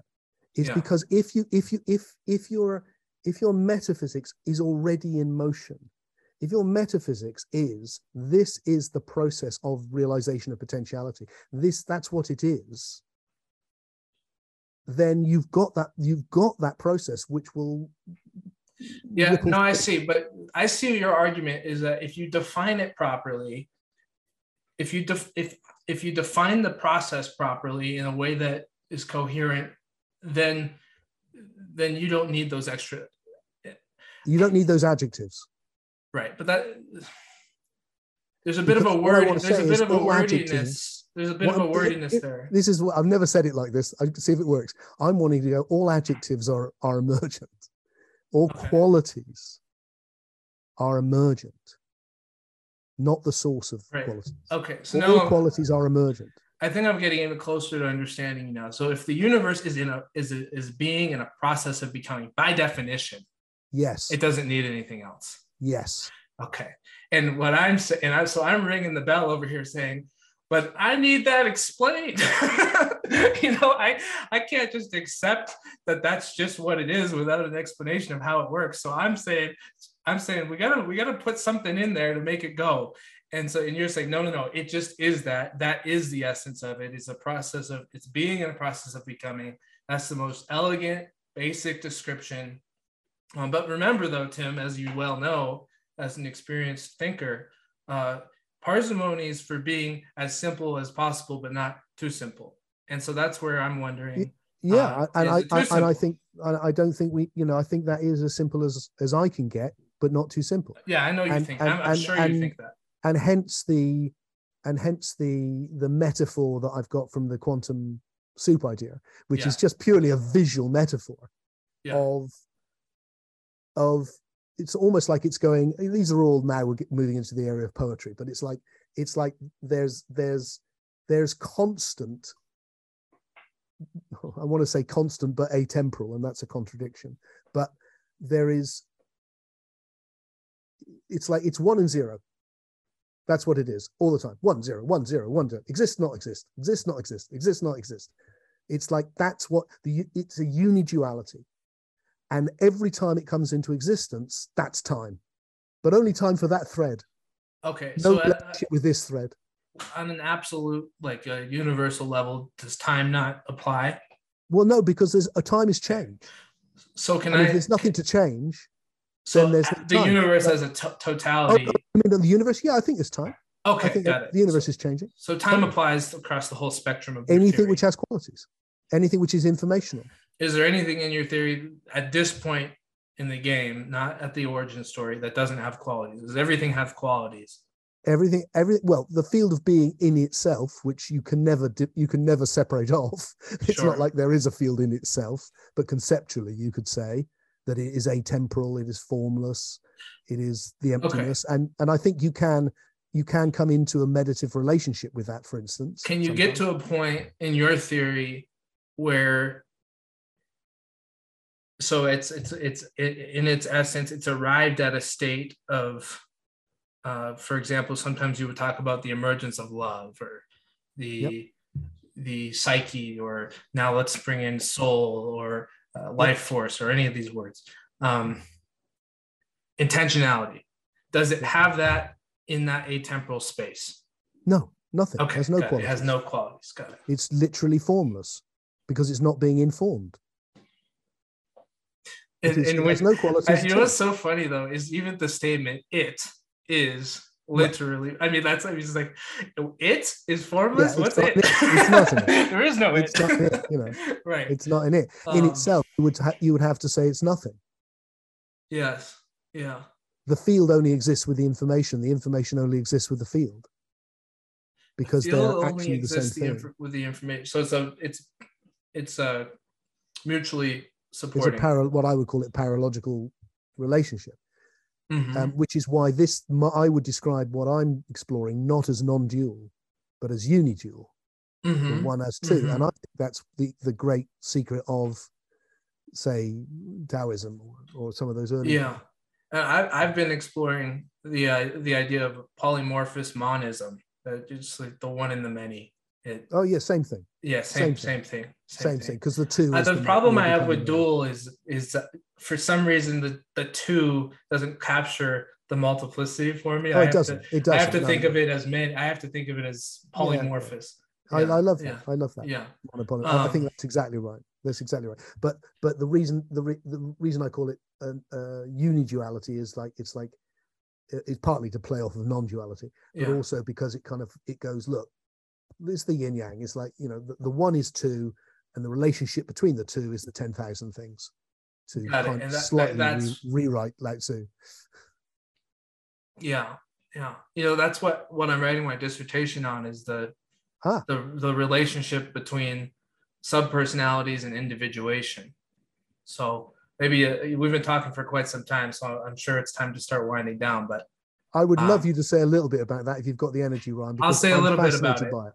I'll say a little bit about it. And basically, where I start is this, and, and I'm operating within the field of Jungian psychology. So uh, I start with a critique of Jung's system. And one thing to know about Jung is part of him was a structuralist. So he liked he liked to create structures and and uh, universals. And so you've got the ego and the anima and the animus and the self. And you know he and then his followers would then try to fit their own qualitative psychic experiences into those structures and um, that's not my favorite part of jung's thinking my favorite part of jung is what you might find in the red book or in the certain passages throughout his volumes where he's talking about process and so I, I i look at his idea of the ego complex and i say look if you start with kant which Jung was incredibly influenced by in terms of his writing. Uh, we've got the idea of the, the transcendental ego, right? Because Kant was responding to Hume and Hume was responding to Descartes. And Descartes said, well, I've got this thinking thing, and then there's the, the world. And he didn't have an understanding of the body really, but he thought the, the mind was this immaterial thing. Anyways, so uh, Hume came along and said, well, there's no ego just sitting there. I'm just, I'm just a series of experiences. I have one experience and then I have another, and that's all I can ever notice. I mean, and so Hume had this very perceptive criticism, and then Kant said, sensitive to Hume's criticism, he said, well, yes, but there's a coherence. And the coherence is the transcendental unity of apperception. There's something holding it all together so that that visually, perceptively, categorically, uh, in terms of time, I have a, a, flow of coherent unity, and the self is a unity. The self must be a unity, and that's the transcendental ego. And the reason it's transcendental is because you can't know it; it's unknowable. You, you, just have to infer it, you deduce it. And uh, so, anyway, so so then Jung comes along, and after taking after Freud, and Freud had the ego. Uh, Freud had a major development, which is no, that it's not quite a unity because the self is all split up into these different contradictions and the ego is trying to manage it all so you know the uh, you know i want to i want to go have sex with this person but it's not appropriate so i'm going to try to mediate that because there's these social pressures. And so e- ego as a mediator. So then jung comes along and says no the ego is a complex of consciousness. It's the thing it's the subpersonality. It's the it's the part of consciousness that makes consciousness conscious but there's this whole unconscious that explains why we're a multiplicity here's what i'm saying after that long-winded introduction. That was, that was brilliant introduction. I loved okay it. okay good. Really good Um, really good. here's what i'm saying. I'm saying that no the ego does not explain consciousness. The ego is a, is a word that we so we started with unity as as descartes. Then into Kant, we tried to reify the unity of the self. Then the depth psychologist came along and said the self is not quite a unity. We have to explain multiple, multiple feelings and motivations. And uh, so we'll explain consciousness by the ego, and then we'll have unconscious things that happen. And so I'm saying, no, no, no. if you look at your experience phenomenologically, you don't have a single thing that just constantly acts. You have a series of subpersonalities that come in and out of subjective control. And they can literally control your motor activity and your perceptual, what John Vervaeke would call a salience landscape. He doesn't talk about subpersonalities as far as I know, but I'm taking that term. Creates a worldview and it's fluctuating. So, because of evolutionary demands, we can't be just one perspective. We have to be able to fluctuate. The ego is, is, is, is it's a made up organizing factor that has tried to explain conscious personality. So I'm saying, what happens if you throw that out? Just humor me, people. What happens? What happens if you take that out and you say, instead, what we have is multiplicities of consciousness within a total being? Because the, the where depth psychology went wrong, in my opinion, is its understanding of consciousness is so fragmented and then its understanding of wholeness then has to become this unconscious thing like like in jung the self. It's like yeah you have wholeness but it's on i'm saying our whole being is the wholeness. That's that's ryan that's tim. It's it's not that it's conscious or unconscious it's just it's a wholeness. And then the emergence of activity within that being is particular subpersonalities in the driver's seat of the present moment consciousness. So how so that because in jung's theory you needed the ego to manage individuation. So if you had a good attitude towards the self, you'd have a good individuation process. If you were a lousy ego, you'd have a bad individuation. You wouldn't have you would you would have all sorts of shadow dynamics and yada yada yada. What I'm saying is it, individuation now needs to be explained in a different way. Because the problems with the term ego are so overwrought, what happens if we put subpersonalities in there? How does individuation occur? So the research question is basically, we've got multiple parts and we've got a whole. How does the, how does the process of wholeness occur in the psyche, given that we have multiple parts? And granted that you'll provisionally allow me to take the ego out to explore that question. And so where will I end up in that? Well, I don't know, but I suspect my ace in the hole is is something like a soul, something like an essence, something like a, and I think the total being, the the being is is basically synonymous with that, but something something that captures the dictum the, the whole is greater than the sum of its parts so that at any given moment i can't be reduced to one subpersonality or another. I'm a whole that benefits from the negotiation of different subpersonalities but there's not like a, a little ego that has to manage those interactions. Actually, as a whole being, I have to manage them. It's not this little island. Does that make sense? What I'm trying to drive at? More than makes sense. I mean, I think it's absolutely on the nail, Ryan. Awesome. I mean, absolutely on the nail. I would use slightly different language, of course. Yes. Um, yeah. Um, I would say, I think, you know, I think here, I mean, I'm sure nowhere near as developed as, as, as what you're doing, but because I'm just, it's just a small thing for me. But, but the fundamental idea that I have with that is see if this is similar. It'll be a different language, mm-hmm.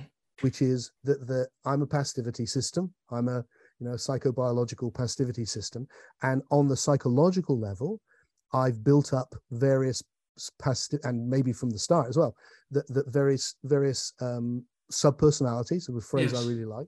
Yeah to re- relate to different things. I'm a different person when yes. I'm with you than I am when I'm with my wife or when, I, when I'm blah, blah, blah.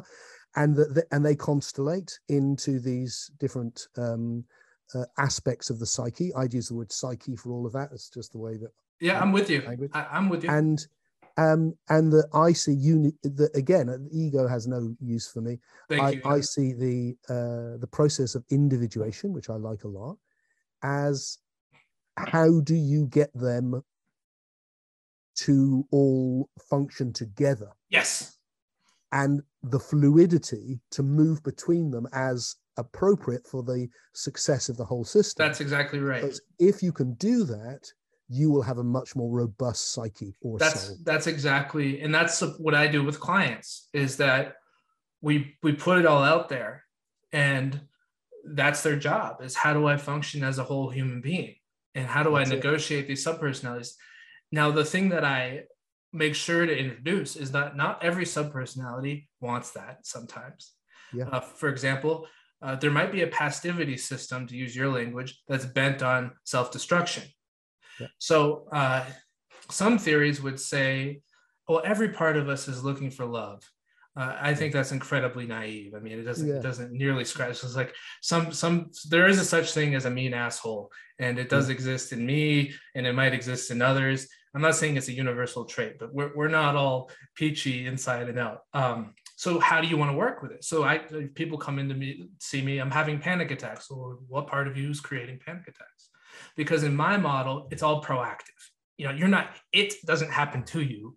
You're doing it. So who is it inside of you that's creating the and then we Brilliant. we work with it to great effect. So what Brilliant. parts of you don't want to have panic attacks? Well, as the lover, I don't want to have a panic attack. Brilliant. Well, as the creative self, I don't want. Okay, well, how are we going to work with this, guys? So then we see. Well, does the panic attack part have an openness to negotiate? And so the panic attack part either just says yes or no or maybe, and you you respond based on the information you get. So it's fluid. You know, it, none of it's a, it's like there's not a there's not a protocol. This is how you work with subpersonals. As a facilitator or a therapist, you have to be on your feet you work mm. with what's there so I that's the this. problem i'm trying to solve and the reason I've, I've been so sensitive to the ego as a just an unfortunate hangup that we still have is is because we use it as an explanation for our everyday behavior in a colloquial speech yeah. and then we use jung's theory and we, we talk about the ego and we reify it and i'm saying well wait on a second. what do you mean by ego well i mean the arrogant part of me. Okay, well, what is the arrogant part of you? Talk to me, describe it to me. Well, you know, he really wants to be awesome and everybody wants he wants everyone to think he's right. Okay, well, let's come up with a name for that.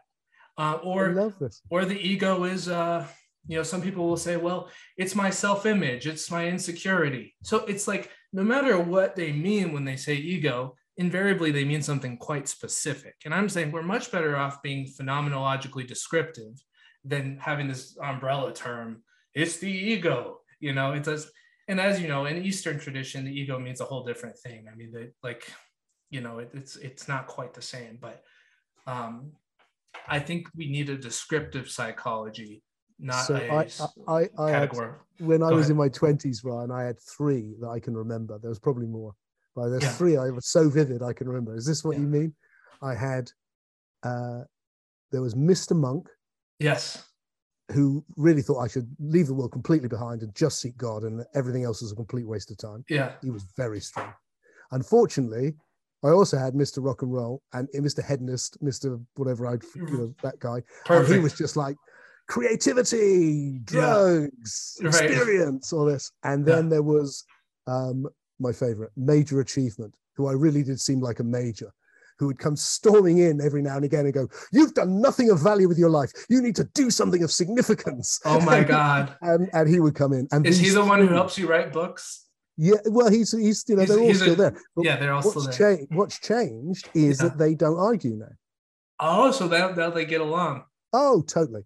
Yeah, they're, they're That's really the beauty of the work. Into, they're not. They've all you know, I don't shoot. I mean, literally, if you looked at my 20s or even my, uh, well, certainly my 20s, you'd see me like who was in, uh, for that year, I was Mr. Monk. Literally, I was in a house with nothing in it, doing right. nothing but meditating. Right. A year afterwards, I was in a recording studio taking drugs.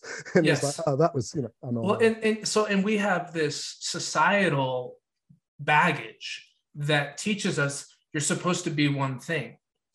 And so our, our cultural conditioning goes against understanding that it's actually okay and it's actually what it is to be human and that your multiplicity is is not is not is something to hide. You know i had someone uh, say to me yesterday we were having coffee. He said you're so much different having coffee than when you're in the classroom teaching.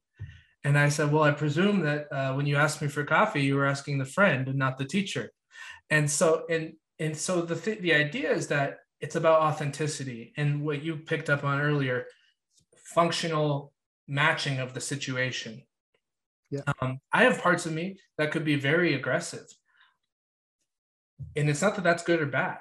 It's it's when, when is that functional or can i taper it into assertiveness or do sometimes i need to back it off? Or if somebody tries to hurt me and i need to defend myself then it's functional. So it's like it, it's about context. And the value is the value of how it works in the moment. Isn't it? And and and, and also then it's like this thing the univ- the individuation. Yeah. It's that when that part comes out say that has to go fuck you you know whatever it's going to do yeah. that you're not going to be sitting in another part 10 minutes later going oh god you should never do that. It's like you've actually got an integration so the other part's going oh yeah that was necessary but now you, you right. don't need to do that. And, and or now we can turn it around and say okay let's get on exactly. It's it's being able to repurpose and, and redesign and you know it's so funny i'm getting more to the point where i can laugh because to your point about pastivity um, you know i've got a part of me that will sometimes want to go back to the 17 year old version that's pissed off and and then it's like oh man there he goes. And, but it has no power because i just laugh and i just notice oh there it is. And then we, we bring it back into and so there's a it, when you take the shame out of it and you just look at it, it is what it is what am i going to do with it? There's a tremendous flexibility of how you how you grow how you learn how you become. And, and what you're exploring i think is a really good take on the idea of know yourself. Yeah just a really deep way of going look you're you and and and the, and the way that everything is a oneness and a multiplicity and you're a oneness and a multiplicity. Yes and that's and, what i'm driving at with and, my dissertation and, and, the key thing is are you just flipping between the multiplicities or can you see the oneness and can the right. parts of the multiplicity? So for me all the individuation is a it goes in hand with or is a precursor for perhaps to what I call is the unividuation, which ah. is the idea that all of this philosophy I'm exploring ultimately is all about awakening to oneness. Yeah. To that place where you, it's something, you know, the transcendent, immanent oneness of things, God, yeah. if you like, if you can use that word. Yeah. And and so, if you're able to do that in an integrated way, then you can enter far more deeply and more consistently into that individual experience. Mm. And half the time, what people are just facing when they're going, "Oh, I can't," you know, it's like it's just like they're they're, they're split. So yes, they're exactly. so f- fundamentally split. They can't, they haven't got the strong enough foundation. And then you go back to things like the Kabbalah traditions or the ancient mysteries, and you go, oh, this is what they were trying to do. They were trying to, the whole idea of the psychic level of development in the Jesus mysteries was yeah. to build that integrated psyche or soul yeah. able to sustain the pneumatic or spiritual awakening. Yes. Yeah. And, and the way we say it in the model I use, which is called self, soul, spirit, which is developed by the man I've told you about, Roger Strachan, is um, every human being is a unique mandala of parts and the mandala is the whole you know and the parts are the, the the, parts and the function of that functions of that whole. And because of the uniqueness how that wholeness hangs together that's your process of individuation. Yes. That's your process of becoming. Yes absolutely um, right. Unique totally. yeah unique yeah. So at any rate uh actually at another point if you're available i might i might ask you some questions about that uh, part whole relationship because I'm I'm working in the later chapters now, and I'm you know this is where it gets very complex, as you know, as you so, so so the whole ball of wax with how am I going to explain this, and you know the ego was a tremendously convenient way to explain uh, conscious mediation. It was just, it just, well, the ego was man, was like for Jung, it's like the ego assimilates the subpersonality and then it like produces it and then later in jung's career produces the affect i mean and consciousness and later in jung's career he literally writes in mysterium conjunctionis which i know fell off your bookshelf one day uh, in, in credible synchronicity but he writes um, contrary to his previous assertions actually he writes the ego is an unfathomable unfathomable thing full of many obscurities. Uh, you could say it's the relatively constant personification of the unconscious and that's what I grabbed onto. I said, that is so different from anything that he was he was trying to structuralize about the ego. Now he's saying no, that those so-called archetypes or complexes are coming in and personifying consciousness through different experiences. Um, so that's that's sort of the window that I've used for Jungians to say, look, you know, he was that's where he was going with it, you know, because hmm. the, the, explanation you gave when you just rolled when you started with Descartes and Hume, yeah, yeah. and then went all the way through was really eloquent. Okay, good. I've been working on it. It really was. It really, you know, is that all that lovely thing when somebody understands what they're saying. Yeah, yeah. It had that quality to it. it Thanks felt really, It felt really developed. I could just follow it the whole way. Okay, good. I'll, I'll keep working on it. Hopefully, getting even better. So yeah, I appreciate yeah, no, that. It was. I, I really, I really felt it was great, and um, uh, I got it. And as it happened, I completely, you know, get it as well. I mean, I really. Well, and you clearly do get it because everything you've said about you, you've done your own work, so I can tell that it just fit right in. Yeah. So, anyways, we've been talking for hours, so I'll. We I'll, have. I hope. I hope I didn't. uh I hope you didn't wear yourself out, and I didn't wear well. Who the? I, I don't. I don't I don't care. I hope it's, you feel. I hope it's been worth it. If I'm worn out, it's for a good reason. Uh, it's been delightful. I mean, yes. just wonderful. Really great. I love it, and I, I, I got a lot out of it. I'm going to be thinking about this for a long time. So, um, yeah, me too. Do you have a preference as to whether or not this gets posted or anything like that? Not at all. Um, I'll I'll I'll send you a copy of the recording if you want to download it onto your hard drive. And anyways, I'm I'm pretty slow on think, podcasting. If you think it will be of value, we can. I have no idea. I did it for me. yeah, me too. But you know, but generally, I have to say, you know, uh, most of what I stick out is really a conversation I'm having for me. I've kind of, I don't really do kind of conversations for the public, which is probably selfish, but it, it's just the way it is. So it, it is really for me always when I put something out, it's do you want to eavesdrop on this? If you do, you're welcome. Right. It's more like that. I, I think that's um, perfect. Well, I'll send it to you and you do whatever you want with it, and I'll probably throw it up on my YouTube channel at some point. Okay. Well, if you do, send me the link, and I'll, I, I will. I'll share that or something. I, I will. Either way, uh, you have a beautiful mind and a beautiful you, heart. You too, Tim. It's I love you too. Thanks so much for talking.